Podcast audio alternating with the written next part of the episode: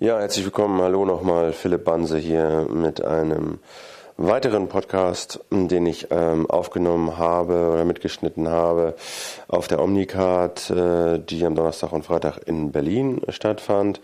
Am Donnerstagabend äh, gab es eine anderthalbstündige Podiumsdiskussion, auf der, wie man sich leicht denken kann, äh, keine Vertreter, sagen wir mal, der Technik kritischen Intelligenz vertreten waren, also keine Datenschützer, Verbraucherschützer etc.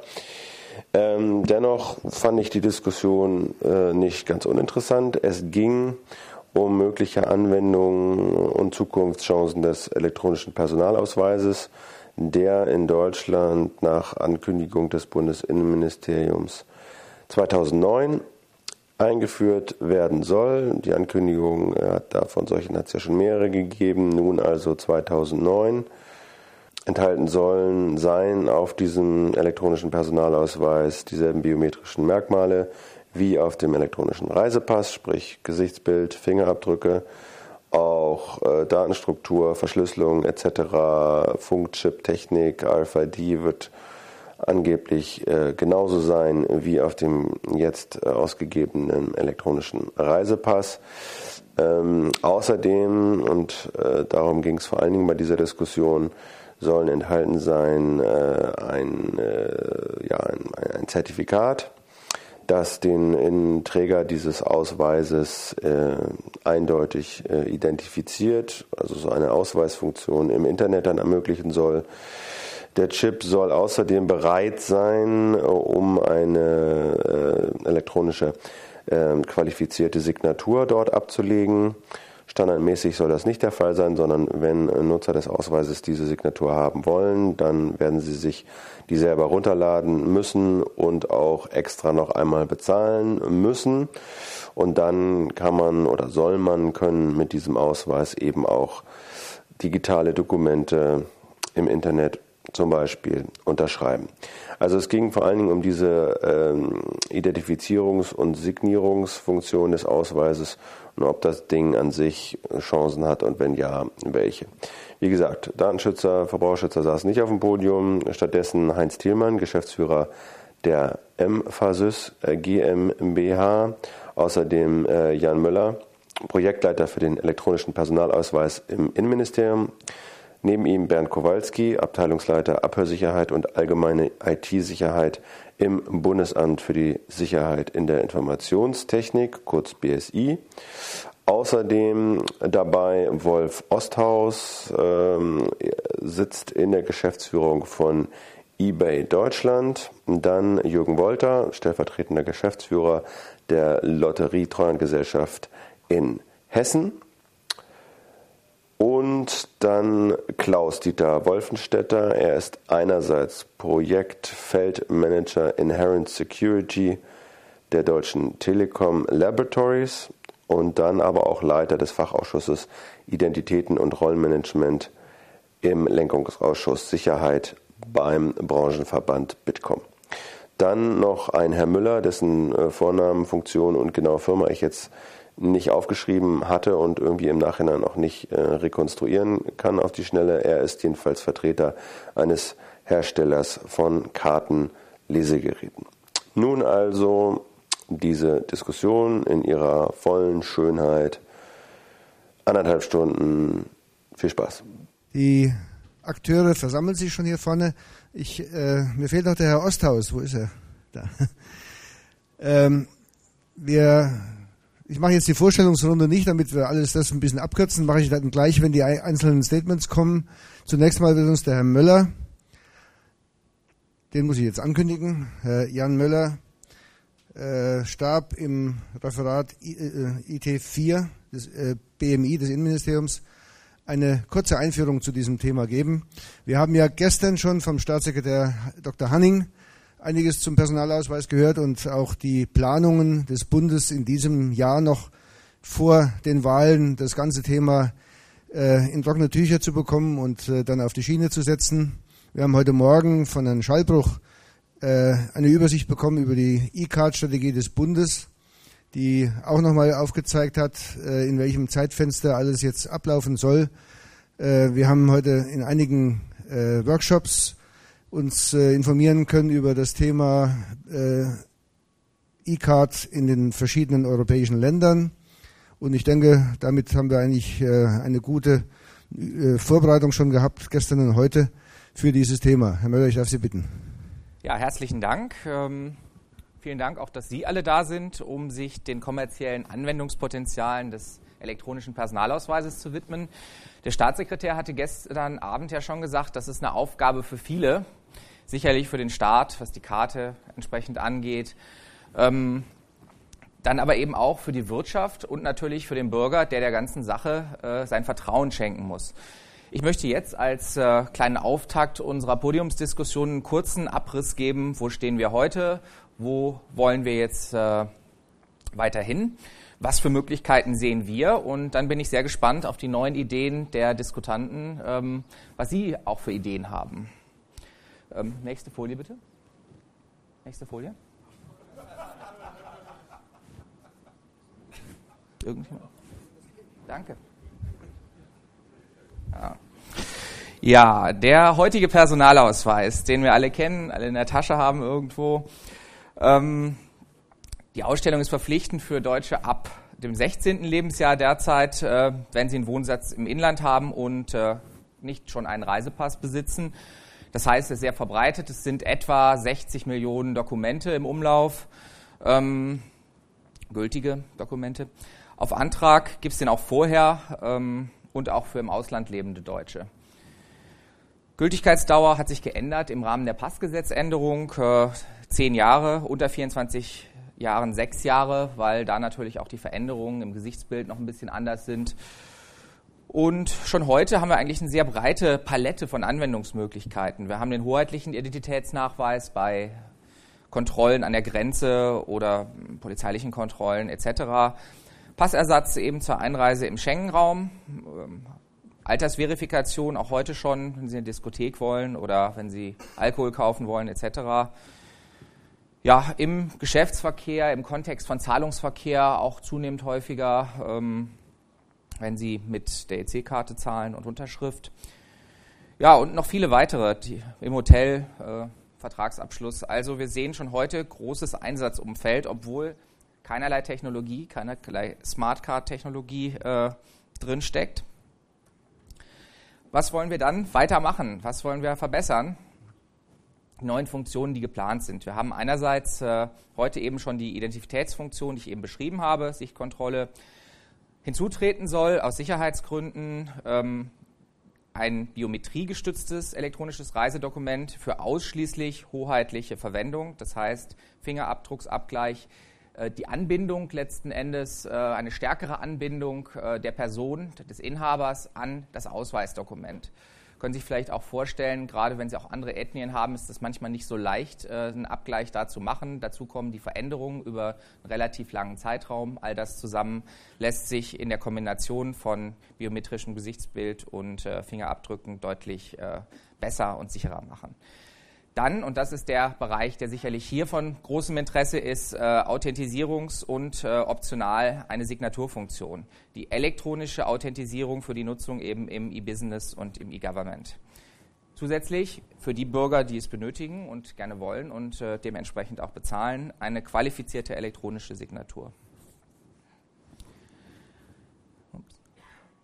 Ja, wie soll das funktionieren? Kurze wissen die meisten von Ihnen vielleicht, aber vielleicht doch noch mal als kurz, äh, kurze Erinnerung ähm, für die, die es auch noch nicht gesehen und gehört haben. Die Idee ist es eben, ähm, dass ein Diensteanbieter online personenbezogene Daten verifiziert aus dem Dokument, aus dem elektronischen Personalausweis anfragen kann. Dazu eine Anfrageberechtigung, ein Zugriffszertifikat vorlegt, äh, was genau enthält, welche Daten denn angefragt werden, was auch enthält, äh, wer dort anfragt. Also äh, man hat letzten Endes eine gegenseitige Authentisierung da. Und der Bürger dann auf eigenen Wunsch die Daten durch Eingabe einer PIN des Geheimnisses eben freigeben kann oder auch nicht, je nachdem, äh, wie er das wünscht. Hat verschiedene Vorteile, zu denen komme ich jetzt äh, gleich am Ende nochmal, aber zuvor würde ich ganz gerne dann eingehen auf unterschiedlichen Anwendungsfelder, die wir sehen. Wir haben uns natürlich Gedanken gemacht, wenn man eine solche Funktion, die letztlich eine Infrastruktur darstellt, baut, äh, ist es natürlich wünschenswert, äh, dass die auch sehr weitgehend genutzt wird und äh, nicht nur eine technische Funktion bleibt, äh, die halt drin ist, aber niemand nutzt. Und ähm, Bereiche, die wir sehen, eben im Versicherungsbereich, etwa der Online-Antrag, Schadensmeldungen, Online-Handel vielleicht, äh, Einkauf im Internet, Kündigung, An- und Abmeldungen, vieles, was heute eben noch äh, per Briefpost oder per Fax erledigt werden muss. Äh, Einsicht in Rechnungsdaten und äh, Online-Konten, Alterskontrolle, Video on Demand, Wettanträge. Ja, Reiseverkehr, ähm, Ausweis als Reisedokument im Nah- und Fernverkehr, auch jenseits einer hoheitlichen Nutzung, eben nicht nur die Grenzkontrollen, Hotelanmeldungen eben. Und Vertragsabschluss in der Wirtschaft allgemein, Arbeitsverträge, vielleicht auch Arbeitszeitverwaltung, alles Ideen. Und ähm, ja, das sollte einfach nur mal ähm, ein bisschen stimulieren, in welche Richtung man denken kann. Und vielleicht haben Sie da noch äh, sehr viel ausgefeiltere Ideen schon. Ja, ich möchte auf einige einzelne ähm, Anwendungsbeispiele mal eingehen, insbesondere von äh, den Kollegen, die jetzt gleich auch hier diskutieren werden. On Anwendungspotenziale beispielsweise äh, im Online-Bereich. Der deutsche eBay-Marktplatz äh, verfügt äh, nach eigenen Angaben über 24 Millionen angemeldete Mitglieder. 95 Prozent der angemeldeten Verkäufer sind private Verkäufer davon. 4 Milliarden Euro Handelsvolumen durch private eBay-Verkäufer in 2006. Das sind ja schon sehr beeindruckende Zahlen und ähm, sicherlich ein großes Potenzial, um da eben auch eine, mit einer sicheren Identifizierung die Prozesse noch besser zu machen.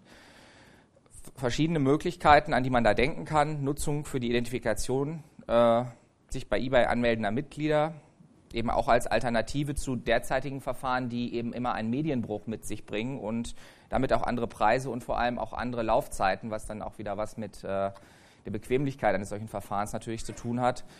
Kontoanmeldung ähm, mit dem elektronischen Personalausweis als Sicherheitstoken, einfache und schnelle, sichere Identifizierungsverfahren dann und möglicherweise eben auch Kostenersparnis dadurch, dass aufwendigere Verfahren entfallen können.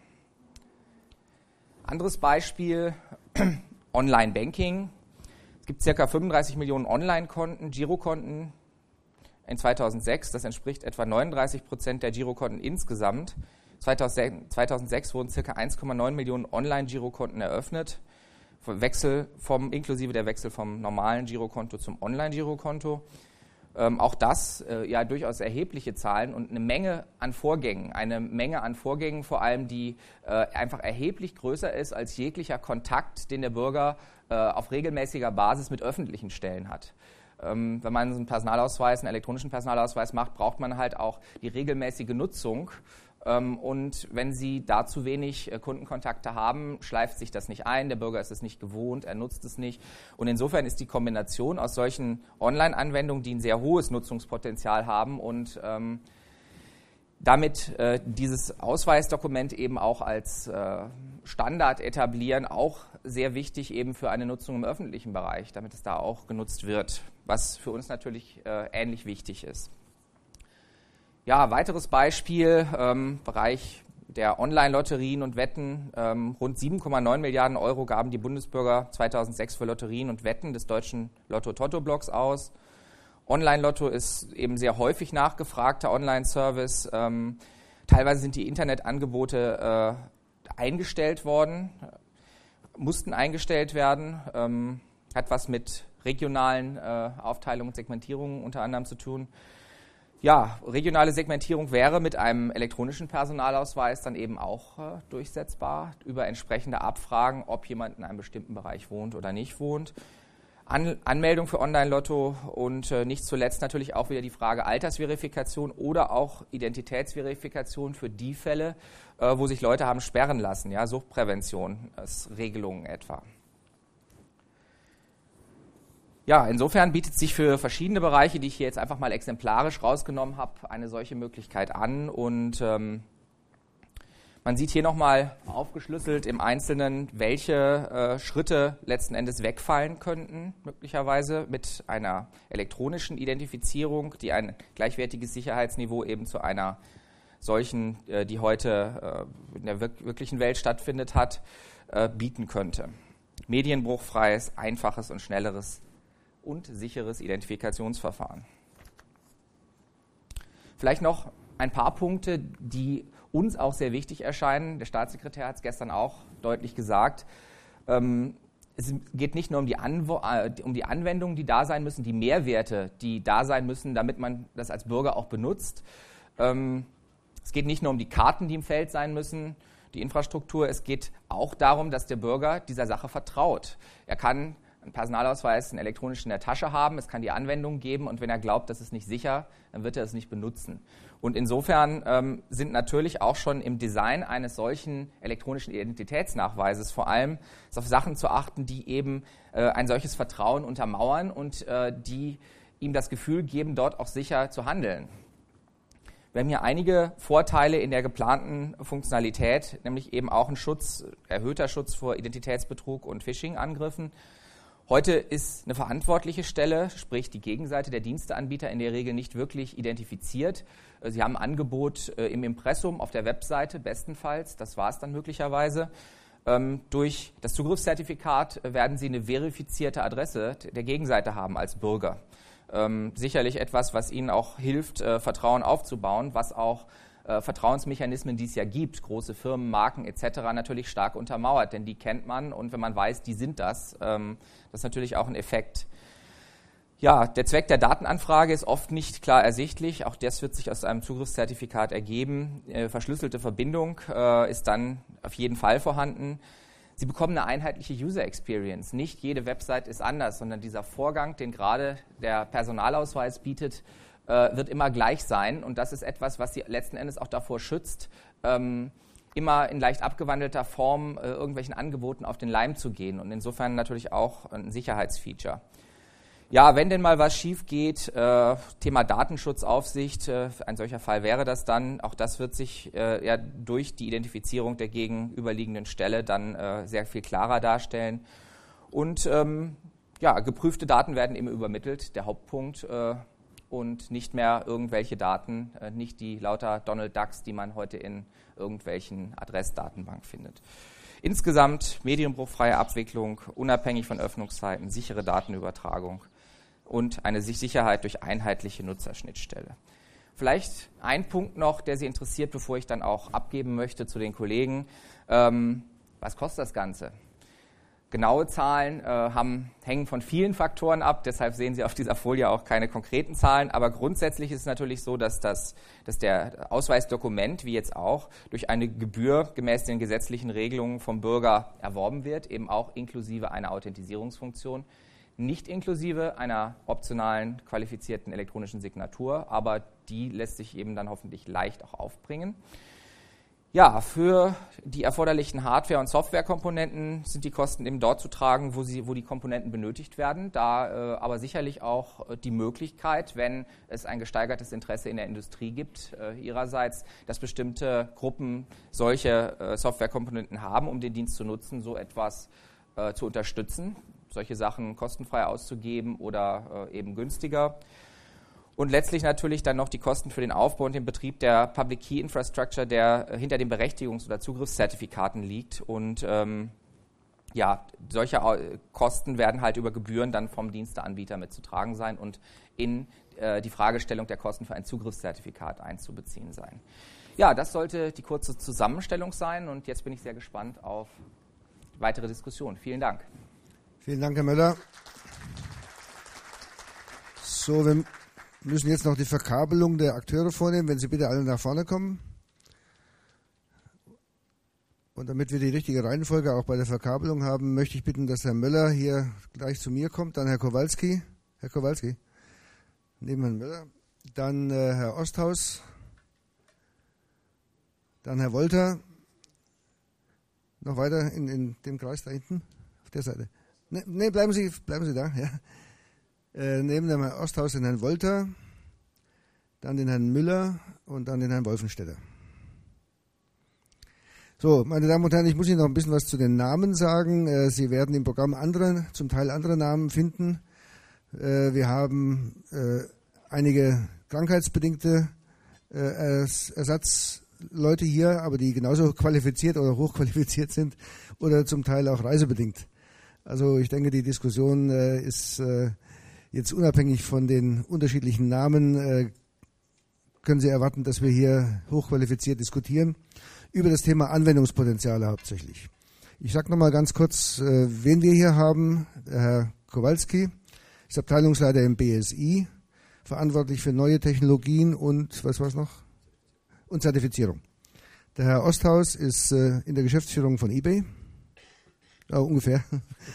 Äh, Sie stellen sich selber nochmal vor. Herr Wolter ist äh, stellvertretender Geschäftsführer der Lotto Treuhandgesellschaft in Hessen.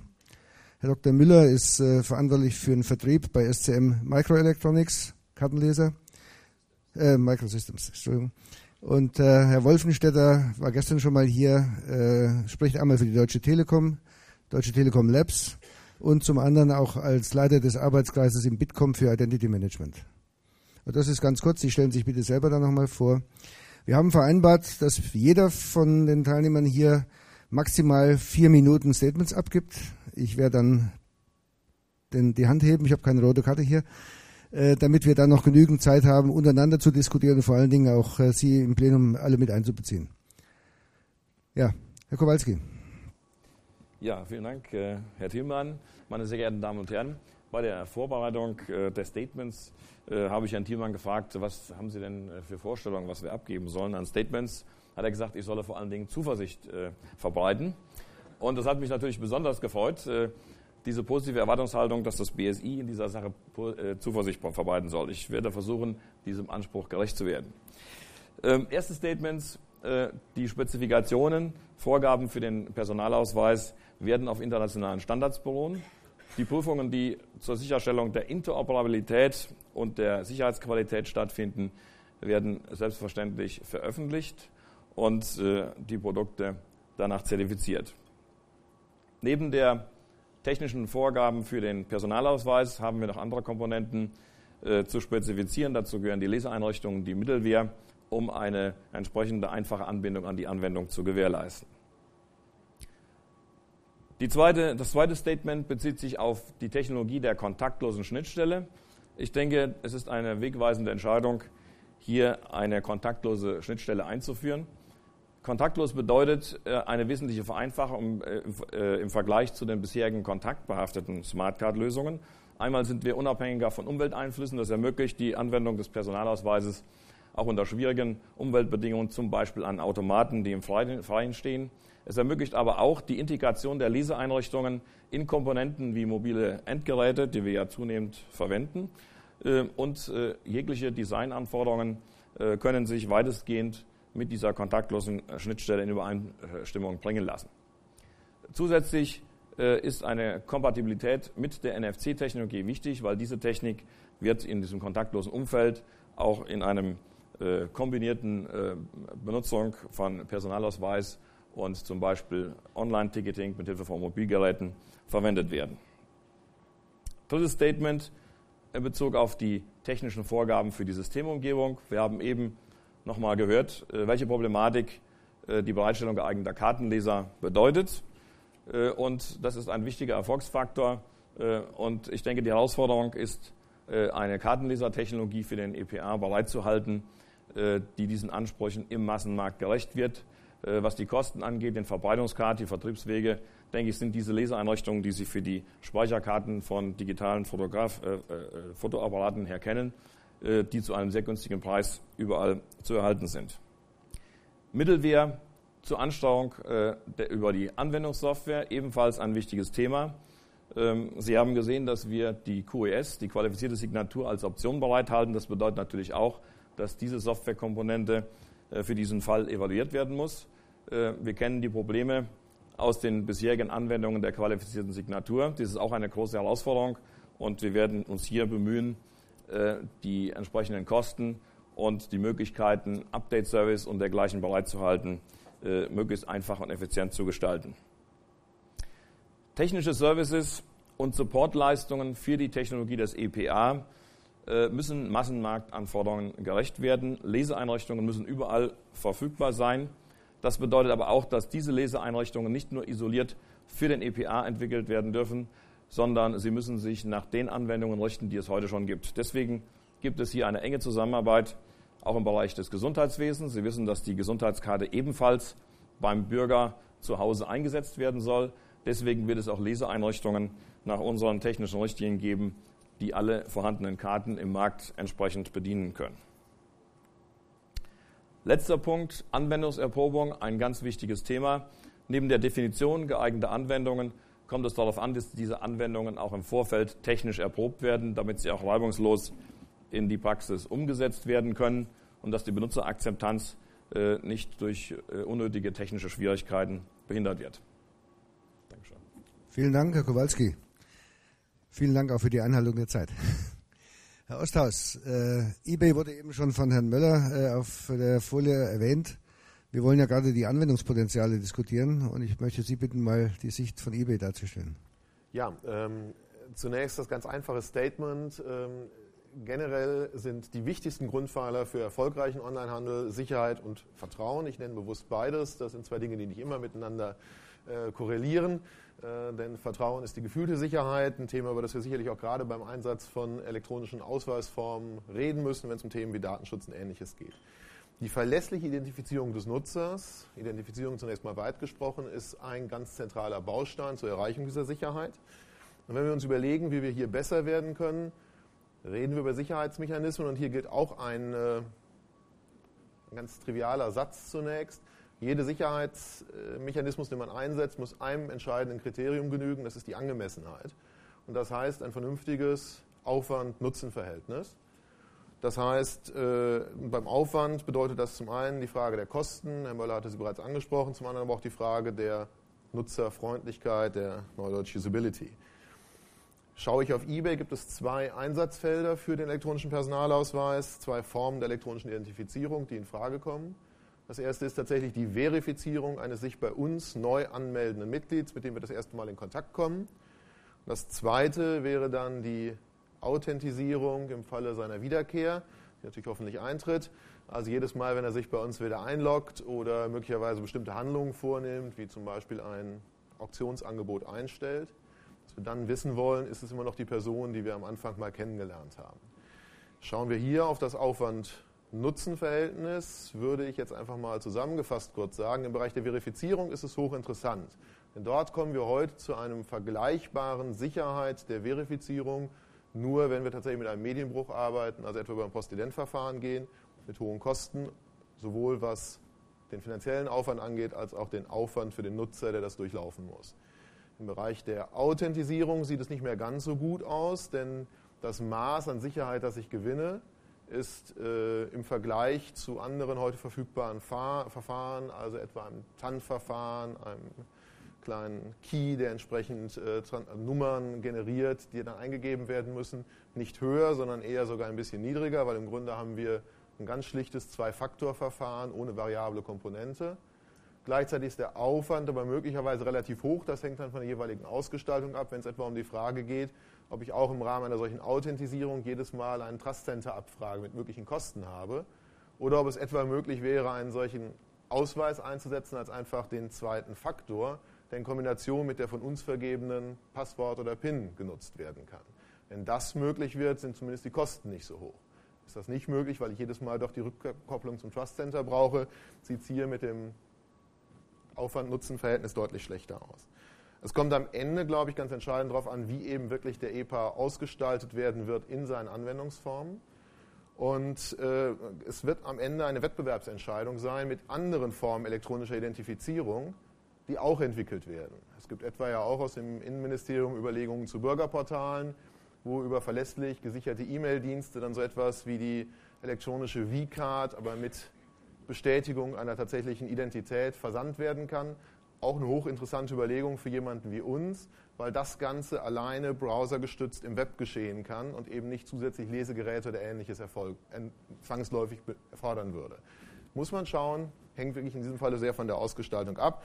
Und deswegen gilt es, glaube ich, jetzt in dieser aktuellen Phase, nicht nur erstmal die Grundlagen zu schaffen, technisch, aber auch rechtlich. Da sind wir ja noch ein gutes, haben wir noch ein gutes Stück Weg vor uns, was also etwa Gesetzgebung angeht, sondern eben auch einfach rein praktische Fragen zu beantworten. Das sind die schon zitierten Lesegeräte, der Frage des Einsatzes an mobilen Geräten, denn das muss man einfach sehen. Die gesamte Trend im Internet geht auf mobile Nutzung. Für uns als internationales Unternehmen ganz wichtig, die internationale Kompatibilität. Das für jedes Land einzeln zu bauen, ist viel, viel aufwendiger. Wir müssen aber auch über, das ist auch eine Form der Internationalität, darüber nachdenken, was ist eigentlich mit alternativen Ausweisformen für ausländische Mitbürger, die natürlich in Deutschland eine große Zahl der Nutzer bei uns auch sind und eben auch entsprechende Verfahren zur Verfügung haben müssen. Juristische Personen stellt sich die gleiche Frage. Und am Ende stellt sich die Frage der Bereitschaft der Bürger, tatsächlich diese Dinge auch zu nutzen. Da müssen wir auch auf Besorgnisse eingehen, die dort vorhanden sind, datenschutzrechtlicher Natur etwa. Und da wird es um Fragen gehen, wie kann man wirklich biometrische Merkmale einbinden, was geplant ist, was man auch machen kann. Aber kriegt man vermittelt, dass solche Merkmale bei einer kommerziellen Anwendung hinreichend geschützt sind, sodass der Bürger nicht nachher vom kommerziellen Einsatz Abstand nimmt, weil er denkt, hm, meinen Fingerabdruck möchte ich jetzt eBay doch lieber nicht schicken. Ich denke, das sind die Fragen, die wir heute auch diskutieren werden. Vielen Dank, Herr Osthaus. Ich denke, das sind doch einige Ansätze, die diskussionswürdig und diskussionsfähig sind und Bedarf erzeugen. Herr Wolter, auch Lotto wurde eben schon angesprochen von Herrn Müller. Ja, leider, er hat schon alles vorweggenommen. Ja. Aber ich nehme an, Sie haben auch, auch noch was dazu zu sagen. Ja, eigentlich kennt ja Lotto jeder und die meisten haben vielleicht auch gespielt, als der Jackpot letztes Jahr relativ hoch war. Aber bis der Herr Müller es erwähnt hat, wussten wahrscheinlich nur die wenigsten, dass Lotto regional aufgestellt ist. Das heißt, es gibt eigentlich 16 kleine Lottos. In jedem Bundesland gibt es eine Lottogesellschaft, die auch autonom arbeitet. Das liegt daran, dass Lotto nicht Wirtschaftsrecht ist, sondern Ordnungsrecht. Da kommen wir natürlich, in den Streitpunkt haben Sie auch schon erwähnt. Internet ist eingestellt worden, weil das Kartellamt das anders sieht. Aber Tatsache ist, äh, Lotto ist Ordnungsrecht und ist es jetzt auch geblieben, denn es gibt gerade im neuen Jahr einen neuen Staatsvertrag, den die Länder letztes Jahr unterschrieben haben und von allen Länderparlamenten ratifiziert, der ratifiziert wurde, ist zum 1. Januar in Kraft getreten. Grund war, dass das Verfassungsgericht am 28. März 2006 entschieden hat, äh, dass Lotto, beziehungsweise in dem Fall ging es um OZ, äh, so nicht verfassungsgemäß ist, wie es Fall war in Bayern, wie es praktiziert wird, weil es zu sehr fiskalpolitisch gesehen wird, aber nicht äh, unter Gemeinwohlzielen gesehen wird. Und man kann ein Monopol nur dann begründen, wenn das Gemeinwohl im Vordergrund steht. Und eines der höchsten Gemeinwohlziele ist, so hat das Verfassungsgericht ausgeführt, die Spielsuchtbekämpfung. Es gibt auch noch andere Sachen, wie äh, zum Beispiel die Kanalisierung des Spieltriebs äh, müssen wir ja wahrnehmen, weil eigentlich ist das Glücksspiel ja verboten. Äh, weitere Ziele, die das Verfassungsgericht genannt hatte, war Reduzierung Begleit- und Beschaffungskriminalität, oder Geldwäsche oder auch Spielbetrug. Man kennt es ja aus den Fußballbereichen, aber natürlich in Italien gab es das auch schon im Lottobereich, dass Kunden betrogen werden. Wenn ein Kunde verliert, weiß er in aller Regel nicht, hat er verloren, weil er Pech hatte oder hat er verloren, weil er betrogen wurde. Und deswegen wird es staatlich organisiert. Der Staatsvertrag, der jetzt neu in Kraft getreten ist, unterscheidet zwischen suchtgefährlicheren Spielen, die, das sind Spiele wie OZ oder alle Sportwetten, und Keno, also alle Spiele, die mindestens zweimal in der Woche gespielt werden und weniger suchtgefährlichen Spielen wie Lotto. Also Lotto ist nicht das Problem, das hat auch das Verfassungsgericht gesehen, sondern ist eigentlich die Lösung. Weil das Lotto ist seit 50 Jahren so aufgestellt und so organisiert, dass es nicht spielsüchtig macht im Prinzip, sondern äh, seriös angeboten wird und eben die Ziele, die die Länder immer schon vorgegeben haben, einhält. Das wird natürlich von anderen anders gesehen, aber da kommen wir später vielleicht noch dazu. So, was bedeutet das jetzt konkret für uns? OZ und Keno sind jetzt gefährliche Spiele und im Staatsvertrag steht drin, dass sie nur noch äh, mit Identifizierung der Kunden gespielt werden können. Das heißt, im Augenblick machen wir das so, jede Lottogesellschaft hat eine Kundenkarte, hatten wir bisher auch schon. Aber das allein reicht nicht. Der Kunde muss diese Kundenkarte einsetzen und haben und er muss zusätzlich noch sich über den Personalausweis identifizieren. Da kommen wir nachher zu elektronischen Personalausweis, ob man das darüber dann vielleicht geschickter machen kann. Zunächst mal, wenn er die Kundenkarte beantragt, äh, muss er auch seinen Personalausweis vorlegen oder wir verifizieren nachher seine Daten über eine Schufa-Abfrage. Aber zumindest wenn er spielt, muss man auch noch sicher sein, dass es der Kunde ist, der auch den, den Ausweis hat. Denn es könnte ja auch der Sohn äh, mit dem Ausweis, äh, mit, dem, mit der Kundenkarte des Vaters kommen und das soll eben ausgeschlossen werden.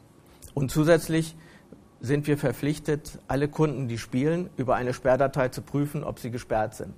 Das heißt, Kunden können sich selber sperren lassen durch die sogenannte Selbstsperre oder sie werden fremdgesperrt Und wir arbeiten zusammen mit den Spielbanken. Also die meisten gesperrten Kunden gibt es natürlich im Augenblick nicht im Lotteriebereich, sondern im Spielbankenbereich, denn die haben das schon seit langer Zeit, dass sie Kunden sperren. Wir haben in Hessen jetzt äh, in diesem Jahr den ersten Kunden erst gesperrt. Und äh, einer, also den haben wir von uns gesperrt, weil wir wussten, dass der äh, nicht mehr das spielen sollte. Aber eine Selbstsperre hatten wir jetzt noch nicht. Nur das Jahr ist auch noch relativ neu. Insgesamt haben wir in Hessen 400.000 Kundenkarten. Das heißt, wenn man es hochrechnet auf die Bundesrepublik, haben wir etwa drei Millionen Kundenkarten allein im Lotteriebereich. Also eine schöne Anwendung für den elektronischen Personalausweis. So, wozu, wozu dient eigentlich das, was wir tun? Es dient natürlich dem Schutz des Einzelnen, weil jemand, der spielsüchtig ist, äh, soll natürlich vor sich selber geschützt werden. Es dient natürlich auch dazu, äh, das Vermögen der Familien, meistens ist es ja nicht jemand Einzelnes, sondern es hängt ja, es hängen ja Familien dran, auch das Vermögen der Familien zu schützen und letztendlich natürlich auch äh, die Gesellschaft, weil jetzt, wenn jemand äh, sich ruiniert über Spielsucht, dann fällt er am Ende der Gesellschaft zur Last. Aber negativ sehen wir diese Sperrdatei eigentlich nicht, denn Umsätze haben wir mit den Spielsüchtigen unserer Meinung nach bisher sowieso nicht gemacht. Denn äh, Erstens gibt es im Lotteriebereich unserer Meinung nach relativ wenige Spielsüchtige und mit denen haben wir deswegen auch so gut wie keine Umsätze gemacht. Aber wenn man diesen Schutz, den wir mit, diesen, mit dieser äh, Sperrdatei eben aufgebaut haben oder jetzt aufbauen, man nimmt äh, ist das, man kann ihn auch als Serviceleistung definieren. Man kann sagen, das ist, ist, nicht, ist nicht nur ein Zwang, sondern ist auch eine Serviceleistung. Wie gesagt, man schützt den, den Kunden selber, man schützt die Familie, man schützt die, äh, auch die gesamte Gesellschaft, indem keine Schäden ent, äh, darüber entstehen. Also könnte man das Thema, wenn man das als Serviceleistung definiert, natürlich auch ausweiten. Man könnte auch sagen, dann kann man auch so Sperrbereiche über den elektronischen Personalausweis für andere Bereiche anbieten, für, für Konsumbereiche.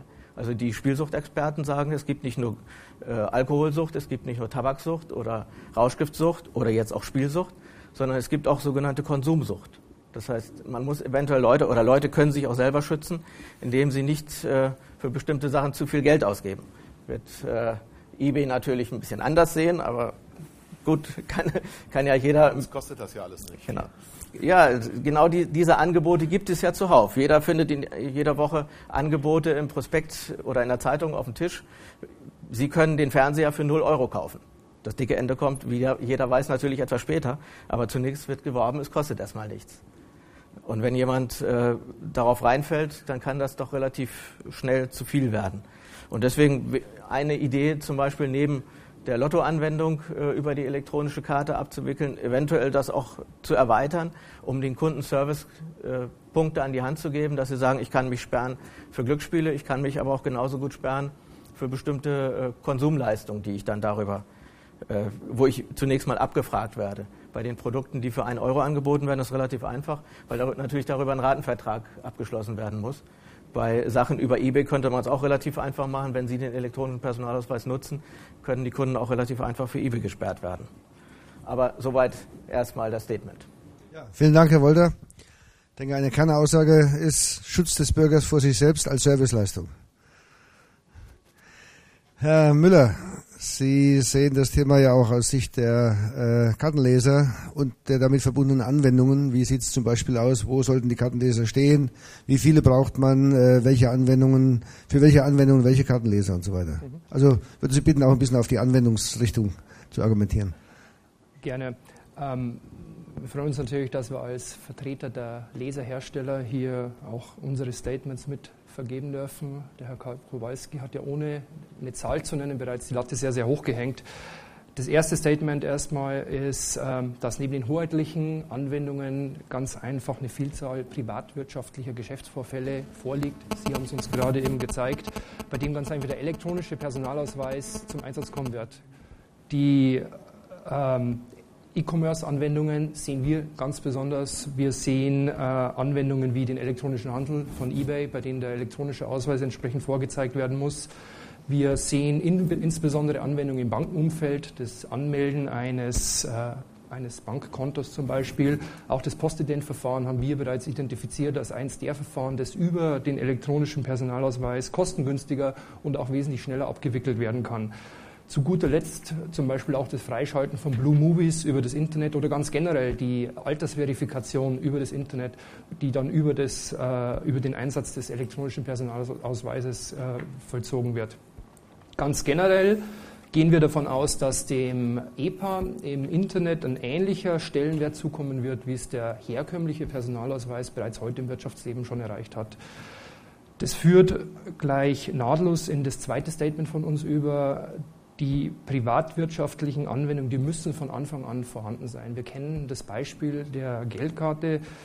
Ähm, erst letztes Jahr mit der Einführung der Altersverifikation im Zigarettenautomaten ist es nach zehn Jahren gelungen, endlich eine, eine, sinnvolle Applikation, die jetzt in größerem Maße zum Einsatz kommt, entsprechend zu identifizieren. Und auch in dem Fall wird es so sein, dass wenn keinerlei Anwendungen vorhanden sind, der Nutzen nicht ersichtbar sein wird, äh, wird es zu einem Scheitern des EPAs auch kommen. Das dritte Statement ist, dass entscheidend für die Verbreitung qualifizierte Chipkartenlesegeräte sein werden. Betrachtet man das Gesamtsystem elektronischer Personalausweis, darf man natürlich die Leserinfrastruktur nicht vernachlässigen. Wir sehen dort insbesondere zwei Varianten. Ein kostengünstiges Gerät, äh, das insbesondere zur Identifikation und Authentifizierung genutzt werden kann. Ein signaturfähiges Gerät, das zur äh, qualifizierten digitalen Signatur entsprechend auch eingesetzt wird. Die Grundstruktur muss äh, einheitlich herstellerübergreifend sein. Die Leser müssen interoperabel sein. Wir werden uns dafür einsetzen und werden auch dafür sorgen, dass die Leser auch mit anderen Medien, die bereits vorhanden sind, Karten und auch entsprechenden Anwendungen, die es bereits heute gibt, funktionieren. Es darf nicht passieren, dass der elektronische Personalausweis die einzige Applikation ist, die ausgelesen werden kann. Im Feld befindliche Karten oder zum Beispiel jetzt dann auch NFC-Telefone eben nicht damit funktionieren. Der, das letzte Statement von uns ist, dass die Geräte, um entsprechend erfolgreich zu sein, zu einem vernünftigen Preis-Leistungs-Verhältnis angeboten werden müssen. Wir können uns da auch vorstellen, dass es entsprechende Subvention, Subventionsmodelle gibt, von Seiten des Bundes vielleicht, auch von, auch von Seiten der Industrie. Äh, darüber hinaus entsprechende Voucher, die beigelegt werden. Das Mindeste ist, wenn die Ausweise ausgegeben werden, dass es äh, entsprechende Bezugsquellen gibt, die mit angegeben werden. Eine andere Seite, die wir auch, der Herr Kowalski und ich hatten das auch diskutiert, wir sehen auch entsprechende Bereiche, äh, bestimmte Bevölkerungsgruppen, zum Beispiel Jugendliche ab 16 bis 20 oder 24, denen ein derartiges Gerät entsprechend zur Verfügung gestellt wird. Soweit die Sicht von uns und ich freue mich auf die Diskussion. Ja, vielen Dank, Herr Müller. Sie haben schon ein Thema angesprochen, was ich auch hier auf meiner Fragenliste habe, Finanzierung. Äh, aber zunächst mal bitte ich noch Herrn Wolfenstädter. Äh, ich denke, Sie argumentieren im Wesentlichen aus der Sicht des Bitkom oder Telekom? Beides. Beides. Ja, ja. Okay. Ich soll mich sicher kurz fassen, ja. aber trotzdem möchte ich was zitieren. Und zwar habe ich ein Papier hier. Und da steht ein Kapitel, das heißt, das Vertrauen in eine sichere und verbraucherfreundliche IKT stärken, also Informations- und Kommunikationstechnologie stärken. Gibt es ein paar Ausführungen zu dem Thema elektronische Identitäten und da wird hier äh, fortgefahren. Sie kennen es, Herr Osthaus. Ne? Im Bereich der elektronischen Identitäten sind die im Bundesministerium des Innern entwickelten Projekte elektronischer Personalausweis und Bürgerportale wichtige Leitbeispiele. Der elektronische Personalausweis wird es ermöglichen, sich künftig auch bei Online-Aktivitäten zuverlässig auszuweisen. Dann geht es hier weiter im übernächsten Absatz. Bundesregierung und Wirtschaft haben die Absicht bekräftigt, bei diesen beiden Projekten eng zusammenzuarbeiten. Den Auftrag bildet die Gründung einer Arbeitsgruppe zur Erarbeitung eines Pilotprojektes für Bürgerportale. Auch für den elektronischen Personalausweis soll eine enge Koordinierung zwischen Staat und Wirtschaft eine erfolgreiche Verwirklichung sicherstellen. So, und das Papier ist eine Erklärung, eine hannoversche Erklärung zum zweiten Nationalen IT-Gipfel 2007. Also zitierbar und belastbar. Aussagen der Regierung und der, und der Privatwirtschaft, der Industrie.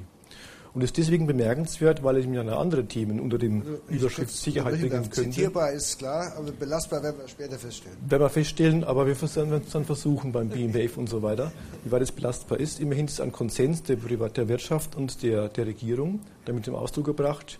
Äh, und es werden die beiden Themen im Mittelpunkt gerückt, neben anderen Themen, die ja auch möglich wären, wie Frühwarnsysteme oder Homeland Defense und viele andere Dinge im, in dem Kontext Sicherheit. Also deswegen ist schon bemerkbar, was hier steht. Und äh, wir haben daran gearbeitet. Der Herr Osthaus war hier federführend als Oberscherber, darf ich sagen, tätig für unsere Altvorderen. Und äh, auch, glaube ich, ich glaube auch gestern, dass der Staatssekretär Hanning auch entsprechende äh, ähm, Aussagen dazu gemacht hat. Äh, diese Texte sind auch entstanden in Zusammenarbeit mit dem Bitkom, äh, mit dem dortigen Fachausschuss äh, Identität und Rollenmanagement, der seit über einem Jahr das Thema EPA bearbeitet. Ähm, erwähnen möchte ich einen Workshop dieses Fachausschusses mit dem, Ziel, mit dem Ziel, Einsatzfelder des EPA zu finden in Wirtschaft und Verwaltung. Der Workshop fand statt im Juni diesen Jahres mit eben nicht nur der einschlägigen IT-Industrie oder der, der Fachaufsicht äh, wie im BMI und BSI, sondern eben auch mit den Anbindungsanbietern, die hier neben sitzen. Also beispielsweise Lotto-Verbände waren dabei gewesen, eBay, die Schufa, äh, die äh, Versicherungswirtschaft, die Banken, die Aviation-Industrie und so weiter. Wir haben diese Ergebnisse, die Anforderungen von diesen möglichen Anbindungsanbietern äh, aggregiert und zusammengetragen und in einem Positionspapier noch einmal kondensiert. Ähm, äh, die Anforderungen, möchte ich sagen, waren unterschiedlich gewesen. Beispielsweise ähm, interessieren wir uns ja eigentlich hier für diese Authentikationsfunktion äh, und entsprechende E-Government und E-Commerce-Einsatzfelder. Aber natürlich haben auch manche, etwa die Luftfahrtindustrie, auf die Biometrie geschaut, was uns dann ein bisschen äh, ja, die Show gestoppt hat. Herr Müller, Sie wissen, was ich meine. Wir haben dann gesagt, nein, das entwickelt sich gleichzeitig, aber wir konzentrieren uns nur auf diese äh, Bürgerfunktion, Anführungszeichen, und wollen die ausgestalten und wollen vor allem also auch die Anforderungen dieser Anbindungsanbieter ermitteln, weil wir deren Geschäftsmodelle brauchen. So, das hat dann gemündet in Anforderungen, die der Bitkom äh, sozusagen redaktionell bearbeitet hat, hinsichtlich Geschäftsmodelle, Usability, Sicherheit, ähm, Begleitung des Gesetzgebungsverfahrens und so weiter. Und äh, heute darf ich also das Papier veröffentlichen, also im Sinne des Bitkom. Es wird nochmal äh, präsentiert werden am 30. Januar beim Präsidium, also unseren Chefs wie Kemp von DATEV oder Harms vom HP oder Obermann bei mir und so weiter. Ne? Und das hat einen hohen Stellenwert bekommen. Das ist jetzt Prio 2 Thema geworden beim Bitkom insgesamt von vielen, vielen Themen, die Bitkom ja bearbeitet. Ne? Also auch im, im, im Gleichklang mit diesem IT-Gipfel hat die IT-Industrie das hoch aufgehängt. Und das heißt für uns, Jetzt müssen wir Gas geben und was draus machen. Wir erwarten also auch, vielleicht kann ich auch gleich einen Staffelstab jetzt überreichen an das BMI, eine Aussage zum Grobkonzept. Herr Müller. Habe wieder weg, ganz gezielt weggehört, ich weiß schon. Ne? Also ich möchte gleich einfach mal frech fragen hier, wie sieht es damit aus? Wir warten darauf. Äh, es fehlen noch ein paar Aussagen. Wir müssen auch wissen, in welchem Rahmen wir Pilotierungen machen. Wir wollen auch vom Bitkom her Pilotierungen stimulieren und Anreize geben dafür und auch Rahmenbedingungen schaffen, dass, es, äh, dass wir uns also ähm, wirklich zusammenschließen. Äh, ich sage gerne, der Ball muss tief gehalten werden. Es dürfen die Anforderungen nicht zu hoch geschraubt werden, aber er muss rund sein. Also inklusive Datenschutz ne, natürlich, inklusive Verbraucherschutz, inklusive der Interessen der IT-Industrie, die hier vertreten ist und vor allem inklusive der Interessen der Anbindungsanbieter, die da mitfinanzieren sollen, samt ihren Kunden. Also Frage gleich, wie sieht es aus mit dem Grobkonzept? So, zunächst mal vielen Dank an alle für die ersten Statements. Äh, ich denke, ein paar Themen sollten erstmal hier noch kurz hin und her diskutiert werden. Ein Ball liegt schon wieder hier, Herr Müller. Aber ich möchte dann auch möglichst schnell äh, übergehen auf Fragen aus äh, dem Publikum, Plenum damit wir eine lebendige Diskussion haben. Herr Müller, Sie sind aber zuerst an der Reihe. Ja, fangen wir mit dem einfachsten an. Grobkonzept. Äh, Sie haben gestern Abend äh, Staatssekretär Hanning vermutlich auch gehört, äh, hat dort angekündigt, dass die Veröffentlichung für Februar vorgesehen ist. Und insofern bin ich auch guter Hoffnung, dass es dort vorwärts geht. Und ähm, ja, so viel erstmal zu dem Punkt. Weitere Punkte? Ich kann noch, noch ergänzen, Herr Schallbrach hat heute Morgen auch nochmal ganz deutlich gesagt, Grobkonzept Februar und danach äh, öffentliche Diskussionen mit vor allen Dingen Anwendern äh, und äh, Pilot in diesem Jahr noch. So habe ich es verstanden. Grundsätzlich soll auch da ja. natürlich losgehen, klar. Gibt es noch andere äh, Bedarf hier am Podium zu irgendwelchen Argumenten, die gekommen sind? Im Moment nicht. Doch, Herr Osters? Eine kurze Anmerkung zum Thema. Der Anklang mehrfach war davon die Rede, dass man zu einer Pflicht der, äh, des elektronischen Ausweises käme, dass man sich eben ausweisen müsse. Davon war, glaube ich, bei Ihnen die Rede. Ich glaube, da ist es ganz wichtig, dass man immer wieder bei den Einsatzmöglichkeiten im Auge behält, wo der tatsächliche Bedarf dafür ist. Und äh, ich gestehe ein, dass ich auf längere Sicht nicht sehe, dass die Registrierung äh, per elektronischen Personalausweis zu einem Pflicht bevor der Nutz Zulassung zur Nutzung etwa auf dem eBay-Marktplatz wird. Das hat rein praktische Gründe, weil wir alleine wahrscheinlich eine Durchdringung im Markt 2020 zu erwarten haben und wir uns immer noch fragen werden, was wir mit unseren ausländischen Nutzern machen. Äh, davon mal abgesehen ist es aber auch die Frage, brauchen wir das tatsächlich? Und ich hatte vorhin schon gesprochen von der Angemessenheit von Sicherheitsmaßnahmen. Und die Angemessenheit definiert sich eben einerseits auf dem Aufwand, darüber hatten wir, hatte ich schon mehr gesagt, aber eben auch aus dem Nutzen.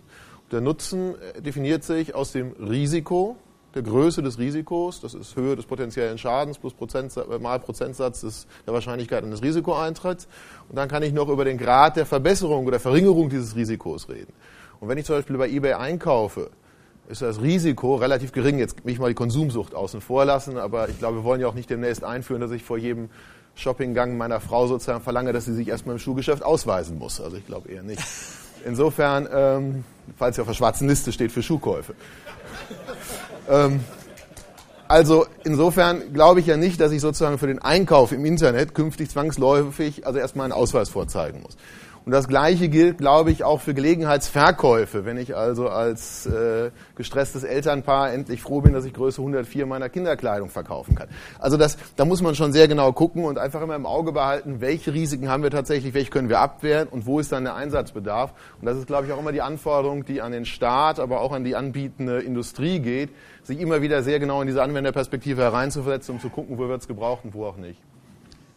So, jetzt möchte ich erstmal fragen im Publikum, ich muss jetzt ein bisschen die Scheinwerfer hier ausblenden. Äh, wo es Fragen, Statements? Bitte schön, wenn Sie bitte Ihren Namen nennen, Funktion oder Firma. Ja, Jochen Knab, Deutscher Sparkassenverlag, äh, Leiter Produktmanagement Estrast. Ähm, mich interessiert vor allen Dingen eine Frage. Der Personalausweis ist gerade jetzt auch äh, vom Kollegen von eBay gefallen.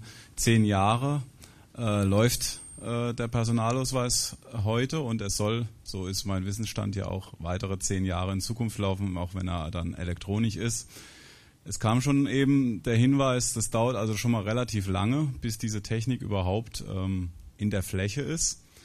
Ähm, da ist schon die erste große Frage, wie bringt man dann tatsächlich den Bürger dazu, das zu nutzen, wenn am Anfang ja nur eine überschaubare Menge in den ersten Jahren das Produkt überhaupt äh, im Portemonnaie oder wo auch immer hat. Zweite Frage, ähm, technisch gesehen, zehn Jahre Laufzeit, das ist eine ganz schöne Herausforderung, zehn Jahre lang ein, ein solches Produkt sicher zu halten. Ich denke da an Zahlungsverkehrskarten, also da ist bei fünf Jahren dann schon so wirklich langsam die Grenze erreicht da ist doch ziemlicher Schwung drin. Jedes Jahr kommen da eigentlich neue Techniken. Das würde bedeuten, ich hole mir einen neuen äh, Personalausweis, der läuft zehn Jahre. Da dürften relativ viele neue Folgetechniken in diesen zehn Jahren kommen, die alle im Internet, bei eBay etc. laufen müssen. Ähm, also da auch die Frage, wie halte ich das Ding überhaupt sicher und im Markt am Leben. Und dann natürlich noch die Frage zu den qualifizierten Zertifikaten, die muss von mir natürlich kommen fünf Jahre Laufzeit hat heute so ein Zertifikat. Da gibt es entsprechende auch rechtliche Rahmenbedingungen und äh, dieses qualifizierte Zertifikat überhaupt ähm, da also auch sicher zu halten. Da gibt es sehr, sehr harte Auflagen. Wir schaffen das im Moment also bis zu fünf Jahren mit unseren Sparkassencards und dann ist aber wirklich Schluss. Wir dürfen sowieso nicht länger, aber das ist eine riesige Herausforderung. Ähm, mir ist das im Moment noch schleierhaft, wie man zehn Jahre lang eine solche Technik sicher halten will, mit all dem, was ich jetzt gerade wieder gehört habe. Ja, vielen Dank. Ich denke, die Frage geht zunächst mal hier an BMI und BSI, aber vielleicht auch äh, an die Lesegeräte-Seite. Und ich nehme an, im Saal sitzen auch noch einige Kartenherstellervertreter oder Lesegeräteherstellervertreter, die auch noch dazu Stellung nehmen sollten. Ja, ich würde mal mit Frage 1 beginnen wollen, äh, die Frage der Marktdurchdringung letzten Endes. Wie viele Kunden haben so ein Ding? In der Tat ist es momentan so, wir haben zehn Jahre Laufzeit, in der dann immer die Erneuerung erfolgt. Ähm, es ist aber so, dass wir schon die Absicht haben, möglichst mit der Einführung des Personalausweises die Möglichkeit zu geben, jedermann, der es denn möchte, ähm, auch den Ausweis zu tauschen. Mit anderen Worten, ähm, je mehr Interesse besteht, weil Anwendungen da sind etc., desto dann hat der Kunde die Möglichkeit, das auch zu nutzen und dadurch letzten Endes eine deutlich schnellere, äh, deutlich schnelleren Wechsel, zumindest in den Zielgruppen zu erlangen, äh, die eben affin sind für die Anwendungen, die angeboten werden. Ich würde auch gerne noch kurz was sagen zur Frage ausländische Mitbürger. Ähm, der Personalausweis bewegt sich, der eine oder andere wird es schon wissen, das hatten wir schon mal äh, anderswo auch äh, dargestellt, in einem Kontext äh, auch von elektronischen Aufenthaltstiteln, ähm, die eben von der, von der Basis her äh, möglicherweise sehr ähnlich aussehen werden wie der Personalausweis, insbesondere was eben auch eine solche ähm, elektronische Authentisierungsfunktion anbetrifft, so dass äh, dort äh, für die mit entsprechenden Aufenthaltstiteln ausgestatteten Ausländer auch eine Möglichkeit der Nutzung gegeben wäre. Also das heißt, beim Technologiewandel oder bei einer neuen Technologieevolution würde dann ein Personalausweis, der schon fünf Jahre läuft, nochmal neu ausgegeben werden können. Wenn der Bürger das möchte, ja. dann ja. Wie sieht es dazu mit der Logistik aus? Wir haben 6500 Kommunen, glaube ich, die ausgabeberechtigt sind. Ja, etwas weniger, ja. aber ist so, ist richtig, ja. ja. Aber das, haben Sie schon äh, darüber nachgedacht, wie das logistisch zu machen ist? Darüber denken wir sicher auch nach, okay. ja. Das Gehört das mit zum Grobkonzept? Im Grobkonzept ist es angerissen. Ja. Okay, vielleicht können wir das auch gleich nochmal diskutieren. Äh, Kowalski. Also, kann ich vielleicht noch kurz ergänzen. Ich denke, logistisch ist nicht unbedingt ein Problem. Wir haben ja heute auch Austausch von, äh, von Ausweisen bei Umzügen und dergleichen. Da gibt es eine relativ hohe Quote. Ich denke mal, dass das auch abgefangen werden kann. Äh, natürlich ist die Laufzeit von zehn Jahren äh, ein Thema.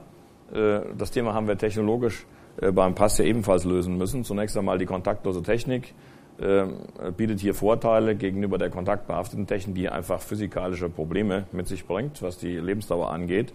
Bei der Kryptographie verwenden wir elliptische Kurven statt dem bekannten RSA-Verfahren. Dort haben wir relativ kurze Zyklen, wo wir immer wieder Schlüssellängen ändern müssen.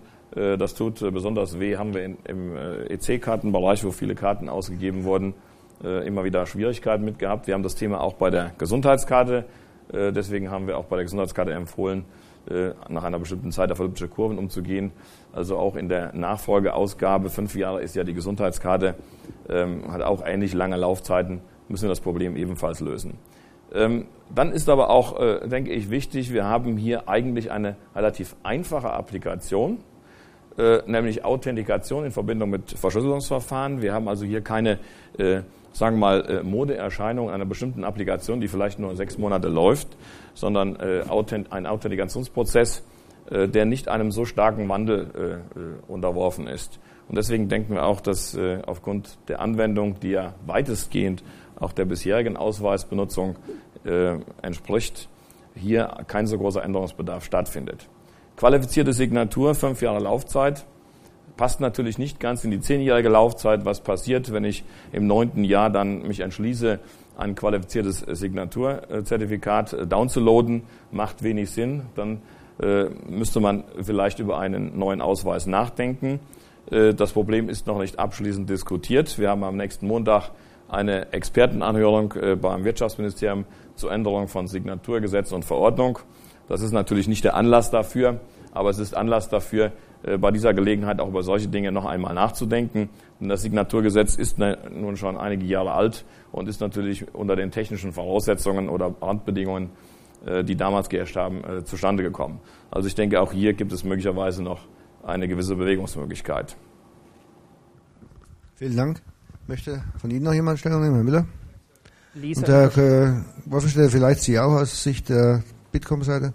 Vielleicht zur Laserinfrastruktur, was die Sicherheit bedarf, beziehungsweise die lang- oder längerfristige Einsatzfähigkeit. Ähm, ganz grundsätzlich lesen wir ja nur ISO-Protokolle. Von der Seite her kämpfen wir eher mehr mit der, äh, der Hostseite, mit der Anbindung an die entsprechenden äh, PC-Systeme. Äh, auf der kontaktlosen Seite wird sicherlich nochmal eine, eine, eine Spur komplexer. Äh, was, die, was die entsprechenden Antennendesigns mit angeht. Ähm, wir haben die Möglichkeit, dass wir die Leser über einen Secure Download Mechanismus entsprechend upgraden können. Das heißt, Sie können im Feld befindliche Leser im Falle, dass es notwendig ist, entsprechend upgraden. in unserem Fall machen wir jetzt seit 1996 Chipkartenleser, von denen immer wieder, immer noch welche im Feld draußen sind, die ersten Generation. Und ich denke mal, dass man auf der Infrastrukturseite noch die geringsten Probleme erwarten sollte. Ja, also der EPA soll ja auch, also auch online eingesetzt werden können. Und bei online dann denkt man Internet und an die Schwächen, die Leckagen Internet per se hat, äh, bis hin zu den Homebanking- und, Phishing-Problemen, die enorm sind. unsere, unsere Kameraden an der anderen Seite haben ein Budget von 2 Milliarden Euro zu einer Art Industrialisierung der, dieser Kriminalität gegeben. Muss man sehr ernst nehmen. Und das würde auch dann den EPA betreffen im Einsatzfall. Also im Zeitalter, wo die Trojaner auf dem Endgeräten sind, also das sagen wir die, die, die unbefugten Trojaner, ähm, nicht zitierfähig jetzt bitte, äh, muss man das sehr ernst nehmen, dann ist nämlich auch, auch eine SSL-Verbindung schon zu spät, das wird unterlaufen. Ne? Das heißt, wir müssen auch, das ist mein Petitum, die einschlägige äh, Akademie, die Forschung mit hinzuziehen, die diese Entwicklung auch von der Sicherheitsseite begleiten muss und äh, auch äh, dafür sorgen muss, dass die Sicherheitsfragen überhaupt nur gestellt werden, auch bei der QRS beispielsweise. Nehmen wir mal an, es gäbe einen Fall vor Gericht, also einen Streitfall, dass die QRS gebrochen werden könnte. Ich weiß von einigen Experten, die warten nur darauf, hm, um dann ihre Gutachten abzugeben dazu. Wir denken, das ist abgehangen irgendwo, das ist hier schon alles geltendes Recht und alles solide und sicher irgendwie, so ist es nicht. Hm die entwickeln sich weiter, diese Dinge werden ausgetauscht in den Communities, das fördern wir ja auch letztlich auch alles. Ne? damit entsteht auch eine wachsende Gefahr. Also ich sage nur, dass sich auch damit die Fragen der Sicherheit neu stellen. Ne? Das Zweite ist, nehmen wir an, wir hätten Identitäten. Wie werden die gemanagt? Nach welchem Modell? Nehmen wir CardSpace, nehmen wir OpenID und solche Dinge. Auch die Fragen stehen im Raum. Ne?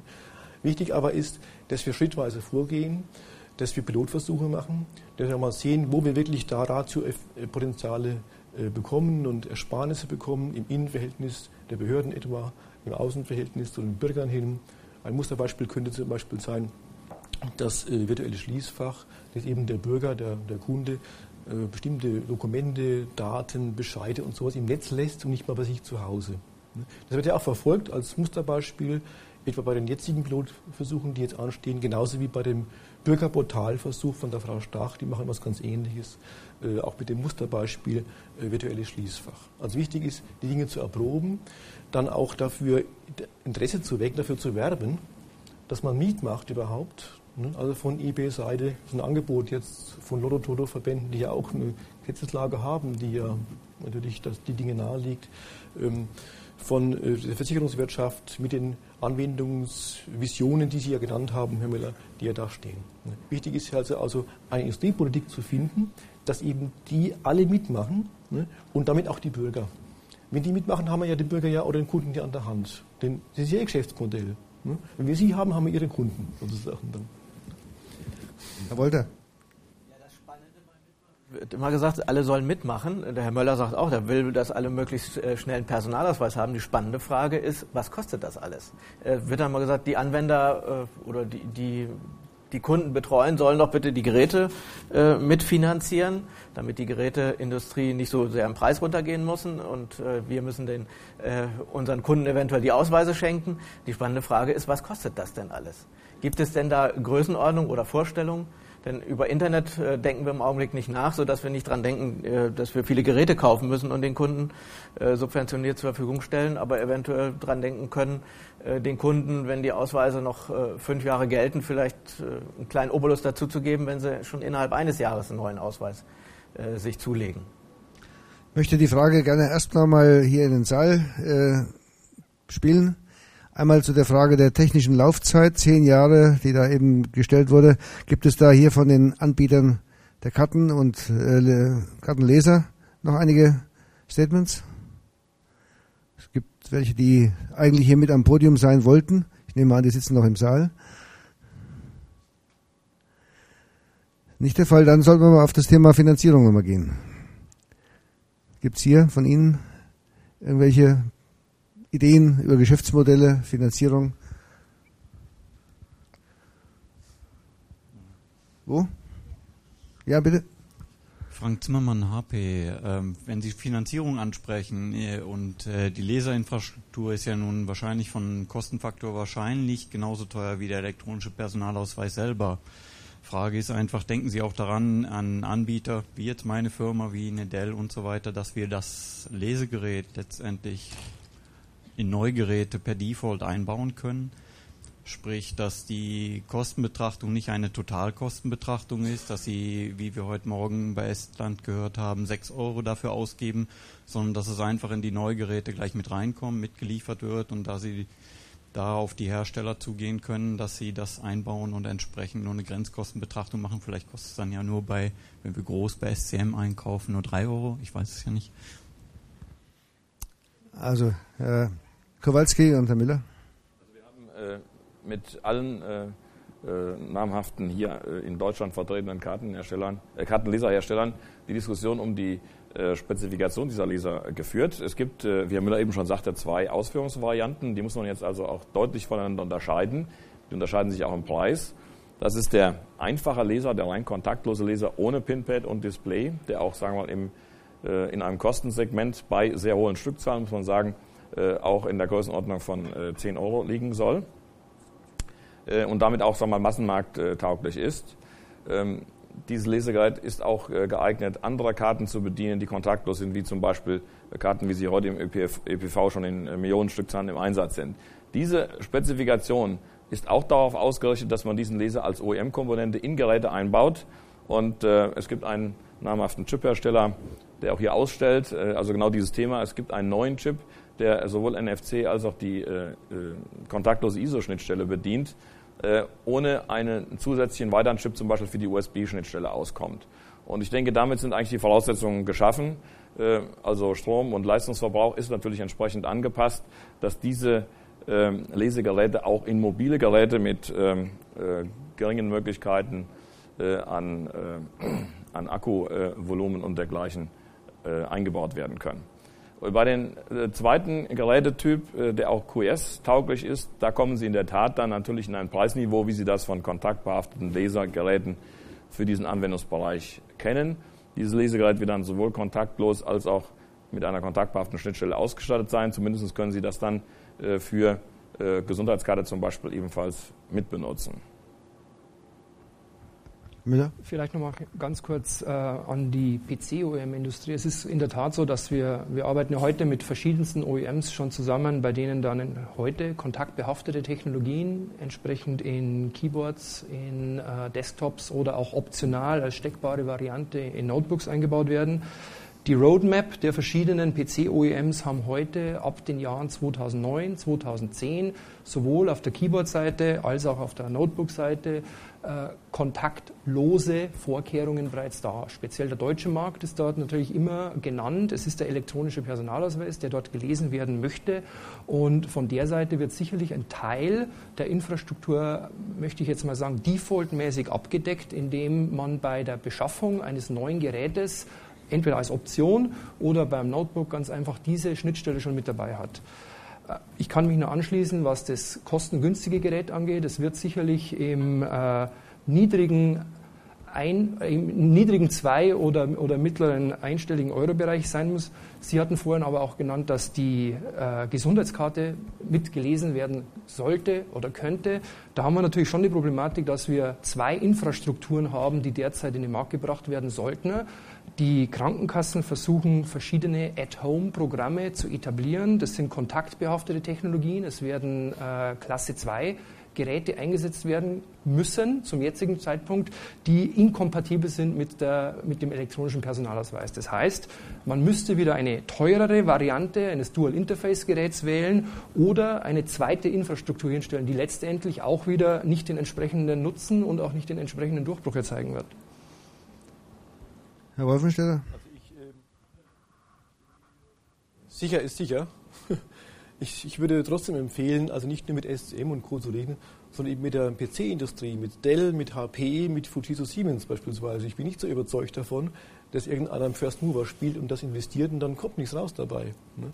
Also das ist auch mein, äh, mein, mein Anliegen an dich, Bernd. Wir sollten auch dann mit den äh, entscheidenden Erfolgsfaktoren Trägern Kontakt aufnehmen, eben HP wie der Frank Zimmermann eben gesagt hat, äh, oder, oder Dell oder, oder Fujitsu Siemens, ne, dass wir da nichts falsch machen. Ne. Sicher ist sicher. Ne. Die müssen die Schnittstellen bereitstellen, auch wenn das nur 10 Euro kostet. Das ist auch Geld im Preis, in dem Preis im Wettbewerbskampf, äh, um den es hier geht. Ne. Sonst wird es zum, zum Stoßdobber.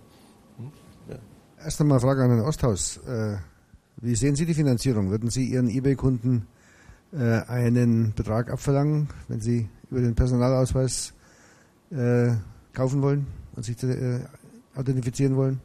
Ein, dass wir einen Betrag den Kunden abverlangen. Das hängt aber ein bisschen davon ab, was der Betrag ist, der ähm, genutzt wird. Ich kann im Augenblick, wir wissen nicht, über welche Beträge wir reden, ich kann im Augenblick so ein bisschen schauen, was machen wir bislang.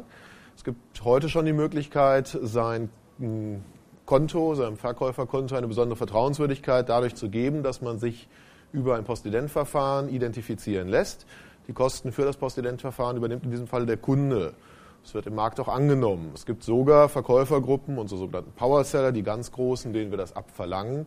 Auch in dem Falle ähm, wird das bezahlt, was aber auch bei dem Volumen des Geschäftes, das anschließend über die Plattform läuft, letztlich auch gar kein Diskussionspunkt ist. Also ich meine, da muss man sich auch nicht über sieben Euro unterhalten. Äh, es ist halt so, dass er, er es geht zur Post, zahlt es dann auch und dann äh, ist auch noch keiner darauf gekommen, zu sagen, also ich nutze nicht mehr eBay, weil ich das bezahlt habe. Je breiter man es natürlich ausrollt, desto mehr kommt man in den Bereich des Kritischen hinein, womit ich aber im Grunde auch wieder bei dem Punkt bin, es kommt so ein bisschen auf die äh, Vorteile an, wo verteilen sie sich und stehen überhaupt die Vorteile mit den jeweiligen Kosten, äh, die entstehen, in Relation noch. Das heißt, da wird die Frage sein, was kostet die Trust Center Abfrage tatsächlich? Ich glaube, es ist ein, durchaus eine gewisse Bereitschaft bei uns auch da, notfalls hier, also nicht notfalls, sondern auch Kosten zu übernehmen. Ein Beispiel ist, wir geben im Augenblick auch optional an unsere Kunden ähm, zur Authentisierung, also tatsächlich die, äh, zum Schutz vor, der, vor dem Klau der digitalen Identität, der Kontoübernahme, äh, auf freiwilliger Basis so kleine Dongles raus, auf denen dann tatsächlich alle 30 Sekunden halt eine neue Nummer generiert wird, die dann einzugeben ist beim Login. Die geben wir raus auf Gegenkosten, 4,90 Euro verlangen wir dafür. Die tatsächlichen Herstellungskosten, die uns entstehen, sind aber wesentlich höher. Also da subventionieren wir tatsächlich in der Bereitschaft, dass wir sagen, für uns ist es ein Gewinn, wenn die Leute das nutzen. Und irgendwo ist da eine Schwelle, wo wir auch sagen, mehr wären die Leute nicht bereit zu zahlen. Und genau so wird man das wieder im Markt testen, sobald die entsprechenden Dinge verfügbar sind. Herr Kowalski, Sie wollten vorhin noch was sagen? Äh, eine Anmerkung zum Thema Verbreitung der Lesegeräte. Ähm, ich denke, wir dürfen nicht, sagen wir mal, nur auf die Erfahrungen, die wir mit der kontaktbehafteten Karte äh, äh, hatten, äh, zurückschauen und diese Schwierigkeiten jetzt sagen wir auf den EPA und seine Leseeinrichtung übertragen. Ein Lesegerät nur für den EPA macht überhaupt keinen Sinn, haben wir schon gesagt. Ähm, und entscheidend ist die rein kontaktlose und die einfache Ausführung. Ähm, äh, NFC-Technologien und andere kontaktlose Anwendungen werden im Mobilbereich ganz klar auch aus anderen Gründen eingeführt. Und unsere Spezifikation sieht so aus, dass sie halt eben mit diesen Lösungen kompatibel ist. Äh, das heißt, der EPA wird vermutlich schon in ein Umfeld kommen, was mit kontaktlosen Lesegeräten ausgestattet ist. Und das ist, denke ich, auch der entscheidende Vorteil, den bisherige Kartenanwendungen in diesem Umfeld eben nicht hatten. Natürlich haben wir im Falle der QES das Problem eines aufwendigeren Lesers. Man darf also jetzt auch nicht die, die Kosten, äh, äh, Erwartungen für diesen einfachen Leser auf diesen Lesertyp übertragen. Der ist in der Tat wieder mit der Problematik, die wir bisher kennen, ähm, behaftet. Aber ich denke, die meisten Anwendungen bei eBay und andere, die wir gesehen haben, betreffen ohnehin die Authentikationsfunktion, weniger die qualifizierte Signatur. Und deswegen denke ich, sollten wir unser Augenmerk vor allen Dingen darauf richten. Und möglicherweise wird sich für diesen einfachen Leser das Problem überhaupt nicht stellen, dass jemand diesen Leser vorfinanzieren muss, weil der möglicherweise genauso eingekauft wird, wie Sie das heute eben von den Speicherkartenlesern ähm, für die Speicherkarten kennen. Herr Müller? Ja, vielleicht noch kurz eine Sache. Also in der Tat sind wir natürlich derzeit auch im Überlegen, äh, mit welchen äh, Modellen, Geschäftsmodellen dahinter äh, diese Zugriffszertifikate vergeben werden. Ähm, kann da auch noch nichts Genaues zu sagen, aber ob das unbedingt dann ein Modell der Trust Center Abfrage sein wird, wird man nochmal abwarten müssen. Ich möchte, ja, da ist eine Frage, bitteschön. Nehmen Sie bitte das Mikrofon. Ach, Dankeschön. Fujitsu Siemens, Thomas Waloschke ist mein Name. Ich nehme das gerne mal auf, Herr Wolfenstädter und äh, möchte ergänzen, dass wir selbstverständlich seit letztem Jahr genau das, was Sie hier angesprochen haben, in unserer Planung haben. Das möchte ich sozusagen hier mal stellvertretend für unser Haus sagen. Und zweitens äh, ist der entscheidende Zeitpunkt noch nicht äh, gesetzt. Das heißt also, wir könnten theoretisch anfangen, etwas zu tun. aber sie müssten uns schon das Signal geben, dass es auch ernst wird. Es macht überhaupt keinen Sinn, ein Gerät in den Markt zu pumpen, zu subventionieren, was sie schlicht nicht brauchen. Also das ist sozusagen jetzt eine Frage der Synchronität der Ereignisse. Da sind wir alle aufeinander angewiesen. Dankeschön. Das Thema hatten wir gestern schon mal bei der Gesundheitskarte, ähnlich. Ähm, ich möchte die nächsten Minuten noch dazu verwenden, mal etwas über die Pilotanwendungen und Pilotversuche zu diskutieren. Es war ja heute Morgen von Herrn Schallbruch, wer dabei war, schon angesprochen worden, dass das möglicherweise in diesem Jahr dann schon äh, laufen sollte vorausgesetzt, dass die Gesetzgebung äh, rechtzeitig da ist. Wie könnten Sie sich eine Pilotanwendung vorstellen? Vor allen Dingen die, An die Handelsseite oder Anwenderseite, Herr Osthaus, Herr Wolter. Da glaube ich, kommt, auch da kommt es, glaube ich, ganz entscheidend darauf an, ähm, wie die Ausgestaltung aussieht. Der Aufwand äh, der technischen Integration bei uns ist an der Stelle entscheidend. Ähm, man muss hier sehen, also für eBay ist es ganz schlicht das Faktum, dass wir eben eine zentrale Technologie haben, die äh, in den Vereinigten Staaten sitzt. Das heißt, jetzt für einzelne Länder äh, dort im Pilotversuch komplett neue Identifizierungsmaßnahmen äh, reinzubauen, ist erstens relativ aufwendig, zweitens auch gar nicht so sehr kurzfristig möglich. Also dass wir jetzt sozusagen, äh, wenn jetzt das Grobkonzept irgendwann Ende Februar vorliegt, tatsächlich äh, Ende des Jahres äh, in der Lage sein werden, einen kompletten Identifizierungsflow bei uns abzubilden. Bin ich ehrlich gesagt noch gar nicht so sicher, ob das tatsächlich schlechthin realisierbar wäre. Wenn es aber natürlich Methoden gibt, die zum Beispiel in der Kooperation mit webgestützten Systemen arbeitet, wenn also etwa das in Koordination mit einem Bürgerportalversuch funktioniert würde, wo dann die Abfrage, die Identifizierung von einem dritten Stelle, also eine Authentisierungsfunktion, von einem Drittanbieter angeboten wird und wir nur mit diesem Drittanbieter quasi ein System äh, etablieren müssen, wo wir abfragen können, dass wir eine Bestätigung kriegen, dass es sich um die Person mit besagter Adresse handelt, ist natürlich sehr viel leichter zu integrieren. Wir als direkter Kunde wäre ich, glaube ich, tatsächlich jetzt nicht in einer Pilotphase schlicht die Realisierbarkeit sehe ich weniger. Was aber, wie gesagt, nicht an mangelndem Interesse läge, sondern schlicht die technische Umsetzung ist an der Stelle dann doch sehr viel aufwendiger es wird ja wahrscheinlich darauf hinauslaufen, wenn alles gut läuft äh, mit dem GOP-Konzept und mit der Gesetzgebungsverfahren, dass im ersten Halbjahr oder Mitte des Sommers äh, diese Diskussion hochkommt, vielleicht initiiert auch durchs BMI. Äh, würden Sie da mitmachen? Um Wir sind in der Diskussion auf jeden Fall dabei, das ergibt sich schon, Herr Wolfenstedt hat es ja angesprochen, im Rahmen dieses Prozesses der IT-Gipfel, man kann inzwischen ja im Plural sprechen, wir haben 2006, 2007 einen gesehen, ist eBay, leitet die Arbeitsgruppe zum Thema Sicherheit und Vertrauen in IT und Internet. Und das zentrale Thema dort beim letzten IT-Gipfel war das Thema äh, elektronische Identitäten und dort die beiden Schwerpunktthemen, der elektronische Personalausweis und die Bürgerportale, als die beiden Anwendungsthemen. Also wir sitzen da ganz sicherlich mit am Tisch und haben auch ein hohes eigenes wirtschaftliches Interesse zu verfolgen, was dort geschieht und jede mögliche Anwendung umzusetzen. Es geht mir an der Stelle nur nochmal darum, darauf hinzuweisen, auch auf Anwenderseite ist die Integration, je nachdem wie das Ganze ausgestaltet wird, durchaus aufwendig.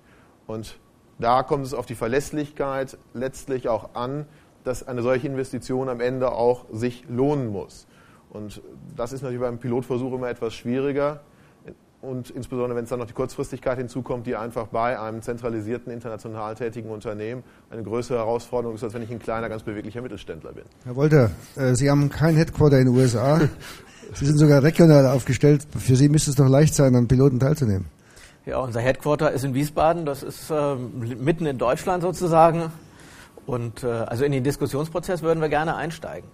Weil ich schätze die Karte schon so ein, äh, dass wir mittelfristig auch unsere eigene Kundenkarte darüber einsparen könnten.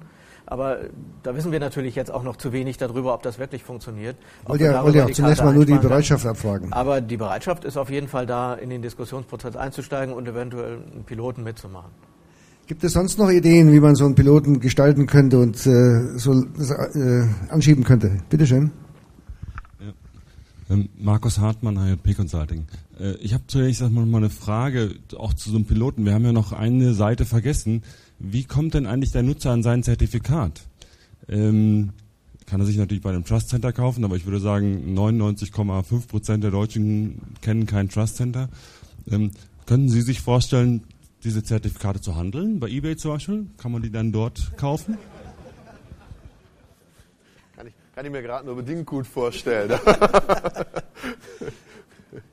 Also, ja. also, also wir werden sicherlich nicht die Funktion, also ich sehe nicht, dass wir in die Funktion eines Trust Centers selbst hineingehen, diese Dinge bereitstellen, sozusagen die Schnittstelle hier zum Kunden äh, übernehmen. Ich glaube, das ist nicht unsere Funktion. Wir würde also mit unserer bisherigen wirtschaftlichen Tätigkeit wenig konform gehen. Und die Handelbarkeit über eBay scheint mir auch aber es ist ja, wir, wir handeln eh nicht. Also ich meine, wir öffnen den Marktplatz. Ich glaube, wir sind offen, wenn sich das ein, ein, also ein großer Markt darstellen würde, öffnen wir gerne eine Kategorie dafür. Ob es dann Anbieter finden, die das da anbieten, wäre ich etwas skeptisch. Aber Herr Wolfenstetter? Auf dem EPA sind ja, ähm, sind ja Daten drauf wie Name, Nachname, Adresse, Augenfarbe, äh, Alter, Datum, weitere Daten und ähm, natürlich ist das Konzept so, dass dann äh, mögliche Applikationsanbieter auf Untermengen dieser Daten zugreifen über Berechtigungszertifikate. Die müssen schon organisiert werden. Jetzt wie natürlich? Ne? Normal kennt man ja Zertifikate von der QoS-Welt. Da gibt es OCSP-Abfragen, da warten wir über eine Milliarde, über eine Milliarde pro Jahr de, beim EG, bei der EGK beispielsweise. Ne, da kommt was auf das Raster dazu. Und wenn es auch nur ähnlich sein sollte, dass man auch da Statusabfragen, also Lebensabfragen machen müsste, haben wir schon einen Kostenfaktor. Aber Sie haben mich gereist, Herr Osthaus. Also wenn schon eBay den Vorsitz hat beim deutschen IT-Gipfel in der AG4, beim deutschen IT-Gipfel, ne, Sicherheit und Vertrauen im Internet, ne, und genau das Thema auf der Agenda ist, will ich schon erwarten, dass Sie sich da engagieren. Das ist klar. Das musste ich jetzt einfach sagen, das ist klar. Weil wir haben ja auch noch andere äh, Sicherheitsindustrie hier im Land, äh, ich will keinen Namen jetzt hier nennen, also ich will nicht der Systems jetzt unbedingt nennen, oder, aber Ne? das ist passiert. Ne? Aber Sie wissen, was ich meine. Äh, da warten wir halt auch, dass Sie sich dann beteiligen. Äh, die Idee ist ja, dass Sie sich vielleicht unter diesem Bürgerportal-Szenario hinten anschließen, beispielsweise einen weiteren Webshop oder Webservice anschließen. Das ist durchaus offen alles, was wir da machen. Und es beginnen ja auch tatsächlich endlich mal die Pilote nach langen Verhandlungsphasen. Und dann wollen wir mal sehen, was da geht, was Ratioeffekte äh, erzielt und äh, was auch dann was kostet natürlich. Da lass uns selbst überraschen dabei. Ne? Und wollen natürlich auch letztlich dann das Gesetzgebungsverfahren mit begleiten und vielleicht im Bundestag dann eine Anhörung oder so bestreiten. Ne? Herr Kowalski, Sie wollen noch? Aber vielleicht erst der Austausch, äh, damit Sie gleich antworten können. Ich glaube, der, der, entscheidende Beitrag, den wir leisten können und den äh, leiste ich heute Abend, werden wir immer wieder leisten, ist die kritische Hinterfragung dessen, was in der Anwendung tatsächlich funktioniert. Und ich glaube, das ist auch der Grund, warum wir am Ende diesen Vorsitz angetragen bekommen haben, dass es eben nicht die anbietende Industrie sein sollte, die die Diskussion moderiert, sondern die anwendende Industrie, weil sie eher garantieren kann, dass wir anschließend einen eher marktgesteuerten oder zumindest dem Markt nicht völlig fernen Prozess haben, wie Dinge gestaltet werden. Und das ist vielleicht auch ein Petitum, das es am Ende gilt, hier nochmal auszusprechen. Es macht keinen Sinn, so etwas hoheitlich zu diktieren oder in verschlossenen Kommissionen aufzusetzen. Dann haben wir anschließend eine qualifizierte digitale Signatur, die wir seit über zehn Jahren haben und die keiner einsetzt. Sondern lassen Sie uns sicherstellen, dass es am Ende wirklich auch wirtschaftlich einsetzbar bleibt. Darin sehen wir unsere Aufgabe und da leisten wir auch gerne jeden Beitrag. Dankeschön. Herr Kowalski. Ja, wir haben äh, die Ermahnung äh, verstanden. Also kann ich auch nochmal, äh, denke ich, versichern, dass wir das auch tun. Auch bei der bisherigen Vorbereitung, bei der Technik für die Leseeinrichtungen, auch für die Chipkarte machen wir das ja schon mit der Industrie zusammen. Wir machen gemeinsam Normung mit der Industrie in den europäischen internationalen Normungsgremien. Das werden wir tun. Ich wollte auch noch mal ganz kurz auf die Frage eingehen, wo äh, bekommt der Nutzer sein Zertifikat her? Ich nehme an, Sie hatten jetzt äh, vornehmlich die Anbieter gemeint. Äh, wir streben an, dass wir natürlich die Zertifikatsdienstleistungen, also die technischen, die heute im Markt sind, dafür benutzen können. Natürlich wird es eine Festlegung geben müssen, wie werden die Anforderungen im Prozess festgelegt, äh, was äh, muss man als Vorbedingung benennen, dass jemand ein solches Berechtigungszertifikat bekommt. Darf also nicht vorher irgendwo äh, mal aufgefallen sein, dass er damit Schindluder betreibt. Da muss man sich überlegen, wie kann man es zurückziehen. Aber von den technischen Prozessen her wollen wir genau das tun, was Sie heute auch schon von Zertifikatsausgaben für Ihre Server kennen. Also da gibt es ja Schufa-Abfragen und dergleichen. Und so etwas Ähnliches muss man hier auch machen. Wir wollen also keine neuen technischen Infrastrukturen, neue Trust-Center-Leistungen dann damit entstehen lassen. Der Nutzer, der die Karte verwendet, bekommt sein Authentifikationszertifikat äh, im Laufe des Produktionsprozesses und die qualifizierte Signatur wird ebenfalls dann auf Wunsch des Kunden äh, downgeloadet, übrigens mit dem gleichen Prozess, der auch schon technisch beschrieben wurde im Gesundheitswesen. Damit sind alle Trust Center schon der, imstande, diesen Prozess zu unterstützen. Also die äh, Anbieter von qualifizierten Signaturen, also im T7-Verein. Äh, ähm, und äh, deswegen werden wir hier auch keine neue Infrastruktur äh, auf die Beine stellen müssen. Vielen Dank. Gibt es sonst noch Wortmeldungen? Ich möchte noch äh, kurz sagen, wir hatten heute Morgen mit Herrn Schallbruch, Herr Dr. Helmbrecht, gesprochen, auch gestern Abend mit dem Staatssekretär, dass wir gemeinsam eine Diskussionsplattform auch weiterführen wollen, die wir im vorigen Jahr schon begonnen haben. Wollen Sie noch was dazu sagen, Herr Helmbrecht?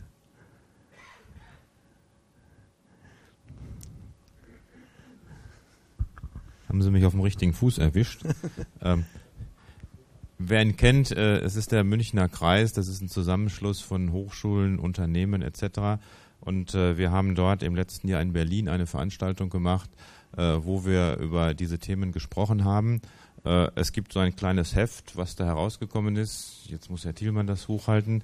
Und äh, äh, wir haben damals die, die Aussage gehabt, dass wir das weiterführen wollen. Das heißt also, was wir machen wollen, sicherlich wird es sich anbieten, wenn das Grobkonzept da ist, dann äh, irgendwann am Ende des ersten Quartals eine Veranstaltung zu machen, wo wir sagen, wir reden ganz konkret über dieses Stichwort Pilotprojekte, wie geht man da vor und wir werden sicherlich alle die einladen, die jetzt hier schon Interesse haben, um dann zu gucken, wie kann man da ganz konkret weiter vorgehen. Und äh, das Wichtige an der Stelle ist, wir wollen das gemeinsam äh, von dem Ministerium aus, äh, vom BSI aus, mit der Industrie und auch mit der Politik machen. Wir wollen auch äh, Datenschützer dazu nehmen etc., damit wir das, äh, was wir im Diskussionsprozess beim elektronischen Reisepass gesehen haben, frühzeitig machen, dass wir alle beteiligten Gruppen zusammenbekommen, um eben zu sagen, wir diskutieren es vorher, damit wir A, das brauchen wir im parlamentarischen Prozess, erfolgreich am Ende das Gesetz für den elektronischen Personalausweis haben und dann eben auch anschließend, was ja gesagt wurde, die entsprechende Sicherheit für die Industrie haben, dass sie investieren kann, um dann aus den Pilotprojekten hinterher auch in das Rollout zu kommen. Und das planen wir dann gemeinsam. Dankeschön. Ja, vielen Dank. Ich wollte das nicht alleine machen, deshalb vielen Dank für die Unterstützung. Sie können diese Dokumentation auch äh, elektronisch herunterladen vom, äh, von der Webpage des Münchner Kreises www.münchner-kreis.de. So, ich denke, wir können, sollten so langsam zum Abschluss kommen und wie immer möchte ich gerne jedem nochmal hier am Podium die Gelegenheit geben, ein kurzes Abschlussstatement zu ge äh, geben.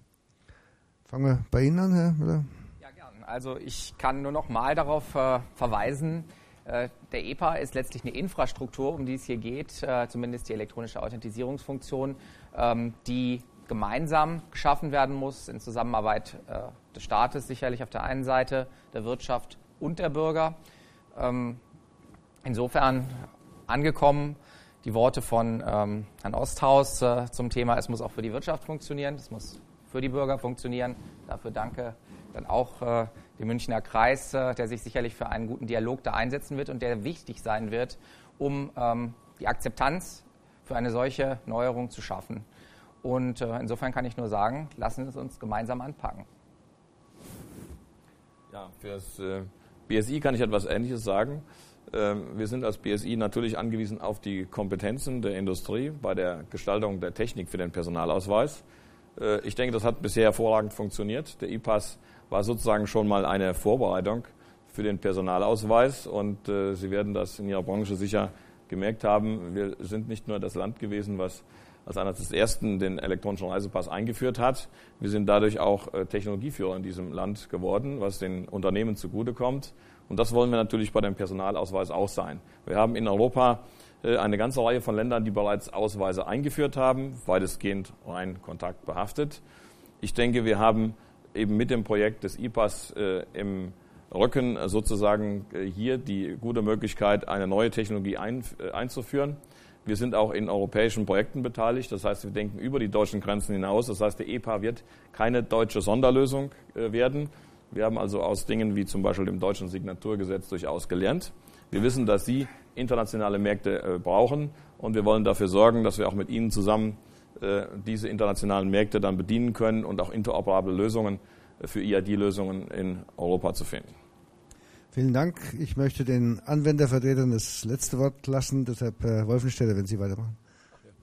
Ähm, ja, ich sehe auch eine äh, einmalige Chance hier, weil wir ja eine deutsche Citizen Card sozusagen entwickeln können, äh, deren Ergebnisse und äh, Produkte wir auch vermarkten können, ohne dass die Europäische Union sich stark einmischt. Das ist eine seltene Gelegenheit eigentlich zu zeigen, was wir können. Nur wissen wir auch, dass wir halt doch Teutonen sind und uns manchmal selbst im Weg stehen und dann diskutieren und so weiter und die Zeit vergeht und vergeht. Also ich möchte auch daran appellieren, dass wir uns da zusammentun, die richtige Industriepolitik finden, das richtige Maß finden, richtige Angemessenheit finden, wie Sie sagen hier, und dann zu zeigen, was wir können und ähm, letztlich dann äh, das Vertrauen, das unser Land ja weltweit genießt, äh, mehr oder weniger, ganz platt gesagt, hier auch umsetzen in exportfähige Lösungen. Vielen Dank, Herr Müller.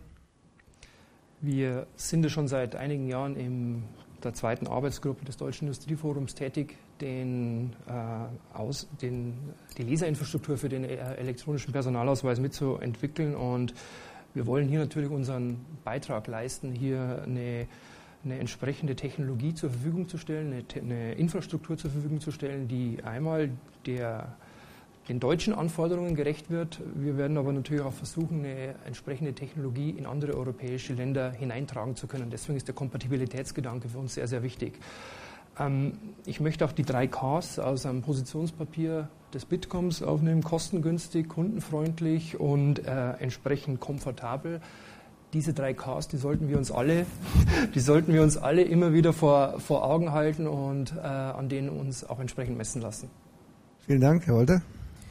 Ja, da Lotto ja zum Glück ein Massenprodukt ist, ich hatte ja eingangs gesagt, wir haben etwa 400.000 Kundenkarten eigene in, in Hessen. Das heißt, von 4 Millionen Hessen, die über 18 sind, hat jeder Zehnte eine Kundenkarte.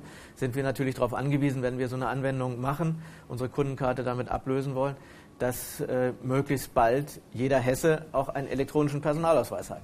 Nun sind wir natürlich nicht in der Lage, die Kosten äh, dafür zu tragen, zumal äh, meine Frage vorhin unbeantwortet geblieben ist, was denn der Personalausweis eigentlich kostet.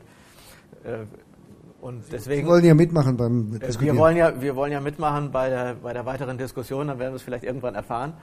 Aber ich meine, wir sind schon darauf angewiesen, wenn wir unsere eigenen Karten darüber ersetzen wollen, dass möglichst nicht in zehn Jahren erst eine Durchdringung da ist, sondern erheblich früher. Vielen Dank. Herr Osthaus, bitte. Ja, zunächst glaube ich, äh, hat auch heute Abend ist sich wieder gezeigt, wie wichtig der Dialog genau all dieser verschiedenen beteiligten Kreise ist. Ähm, insofern erstmal Dank an die Omnicard, das hier aufgenommen zu haben. Ich glaube, eins ist ganz wichtig, es klang heute schon an, es gibt inzwischen schon wieder ganz viele Kreise, die sich mit dem Thema beschäftigen, die über Pilotierung nachdenken und so weiter. Ich glaube, es ist sehr, sehr wichtig, dass wir das irgendwie koordiniert bekommen. Äh, wir haben das beim IT-Gipfel geschafft, indem wir Bitkom da immer die Federführung übergeben haben. Vielleicht sollten auch der Münchner Kreis und Bitkom nochmal miteinander reden, wie die beiden. Gut, wunderbar, dass also das nicht sozusagen einen Haufen vieler Veranstaltungen gibt und vieler Projekte. Ähm, ich möchte mein Plädoyer wiederholen, am Ende den Nutzer, und das sind sowohl die unternehmerischen Anwender als auch die Privatnutzer, die am Ende die Karte irgendwo reinstecken sollen oder vorhalten sollen, äh, im Auge zu behalten. Ganz wichtig, schauen Sie dabei nicht immer nur auf Leuchttürme, auf die, auch eBay ist zum Glück ein Massenprodukt, aber wie wir gesehen haben, aber es gibt auch viele andere kleine. Es muss wichtig sein, die Technologie muss nachher auch für die Kleinen einsetzbar sein. Es hilft nichts, also vielleicht finden wir das sogar noch ganz schön, wenn man wettbewerbliche Vorteile für die Großen, die sich das leisten können, schafft und die anderen bleiben auf der Strecke, weil sie das gar nicht umgesetzt bekommen. Das sollte man sich immer wieder vor Augen halten. Und wir sollten deshalb auch uns bei den Anwendungsformen weiterdenken, vor allem auch keine Kontaktscheu haben. Ähm, es gibt neue Webformen, ich denke an MySpace, an ähnliche Dinge, SocialNet, wo sicherlich auch die Frage etwa Jugendschutz, aber auch der Verlässlichkeit der Information eine große Rolle spielen kann, die ich bislang in der Beteiligung an der Diskussion noch vermisse. Da haben wir gestern schon eine okay. Diskussion gehabt. Ich glaube, der Bereich äh, Jugendschutz ist auch einfach noch ein ganz wichtiger, ein ganz wesentlicher Anwendungsbereich, wo man vielleicht auch noch viel zahlungswilligere Anbieter hat, die möglicherweise Dinge finanzieren könnten.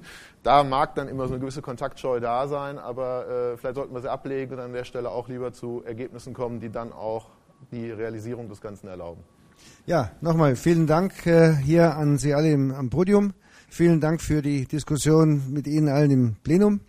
Ich hoffe, wir haben das Thema so angereizt, dass Sie auch gleich beim Bier und Wein und beim Essen noch einigen Gesprächsstoff dazu haben oder auch andere Themen. Ich wünsche Ihnen einen schönen Abend äh, und noch ein gutes Gelingen.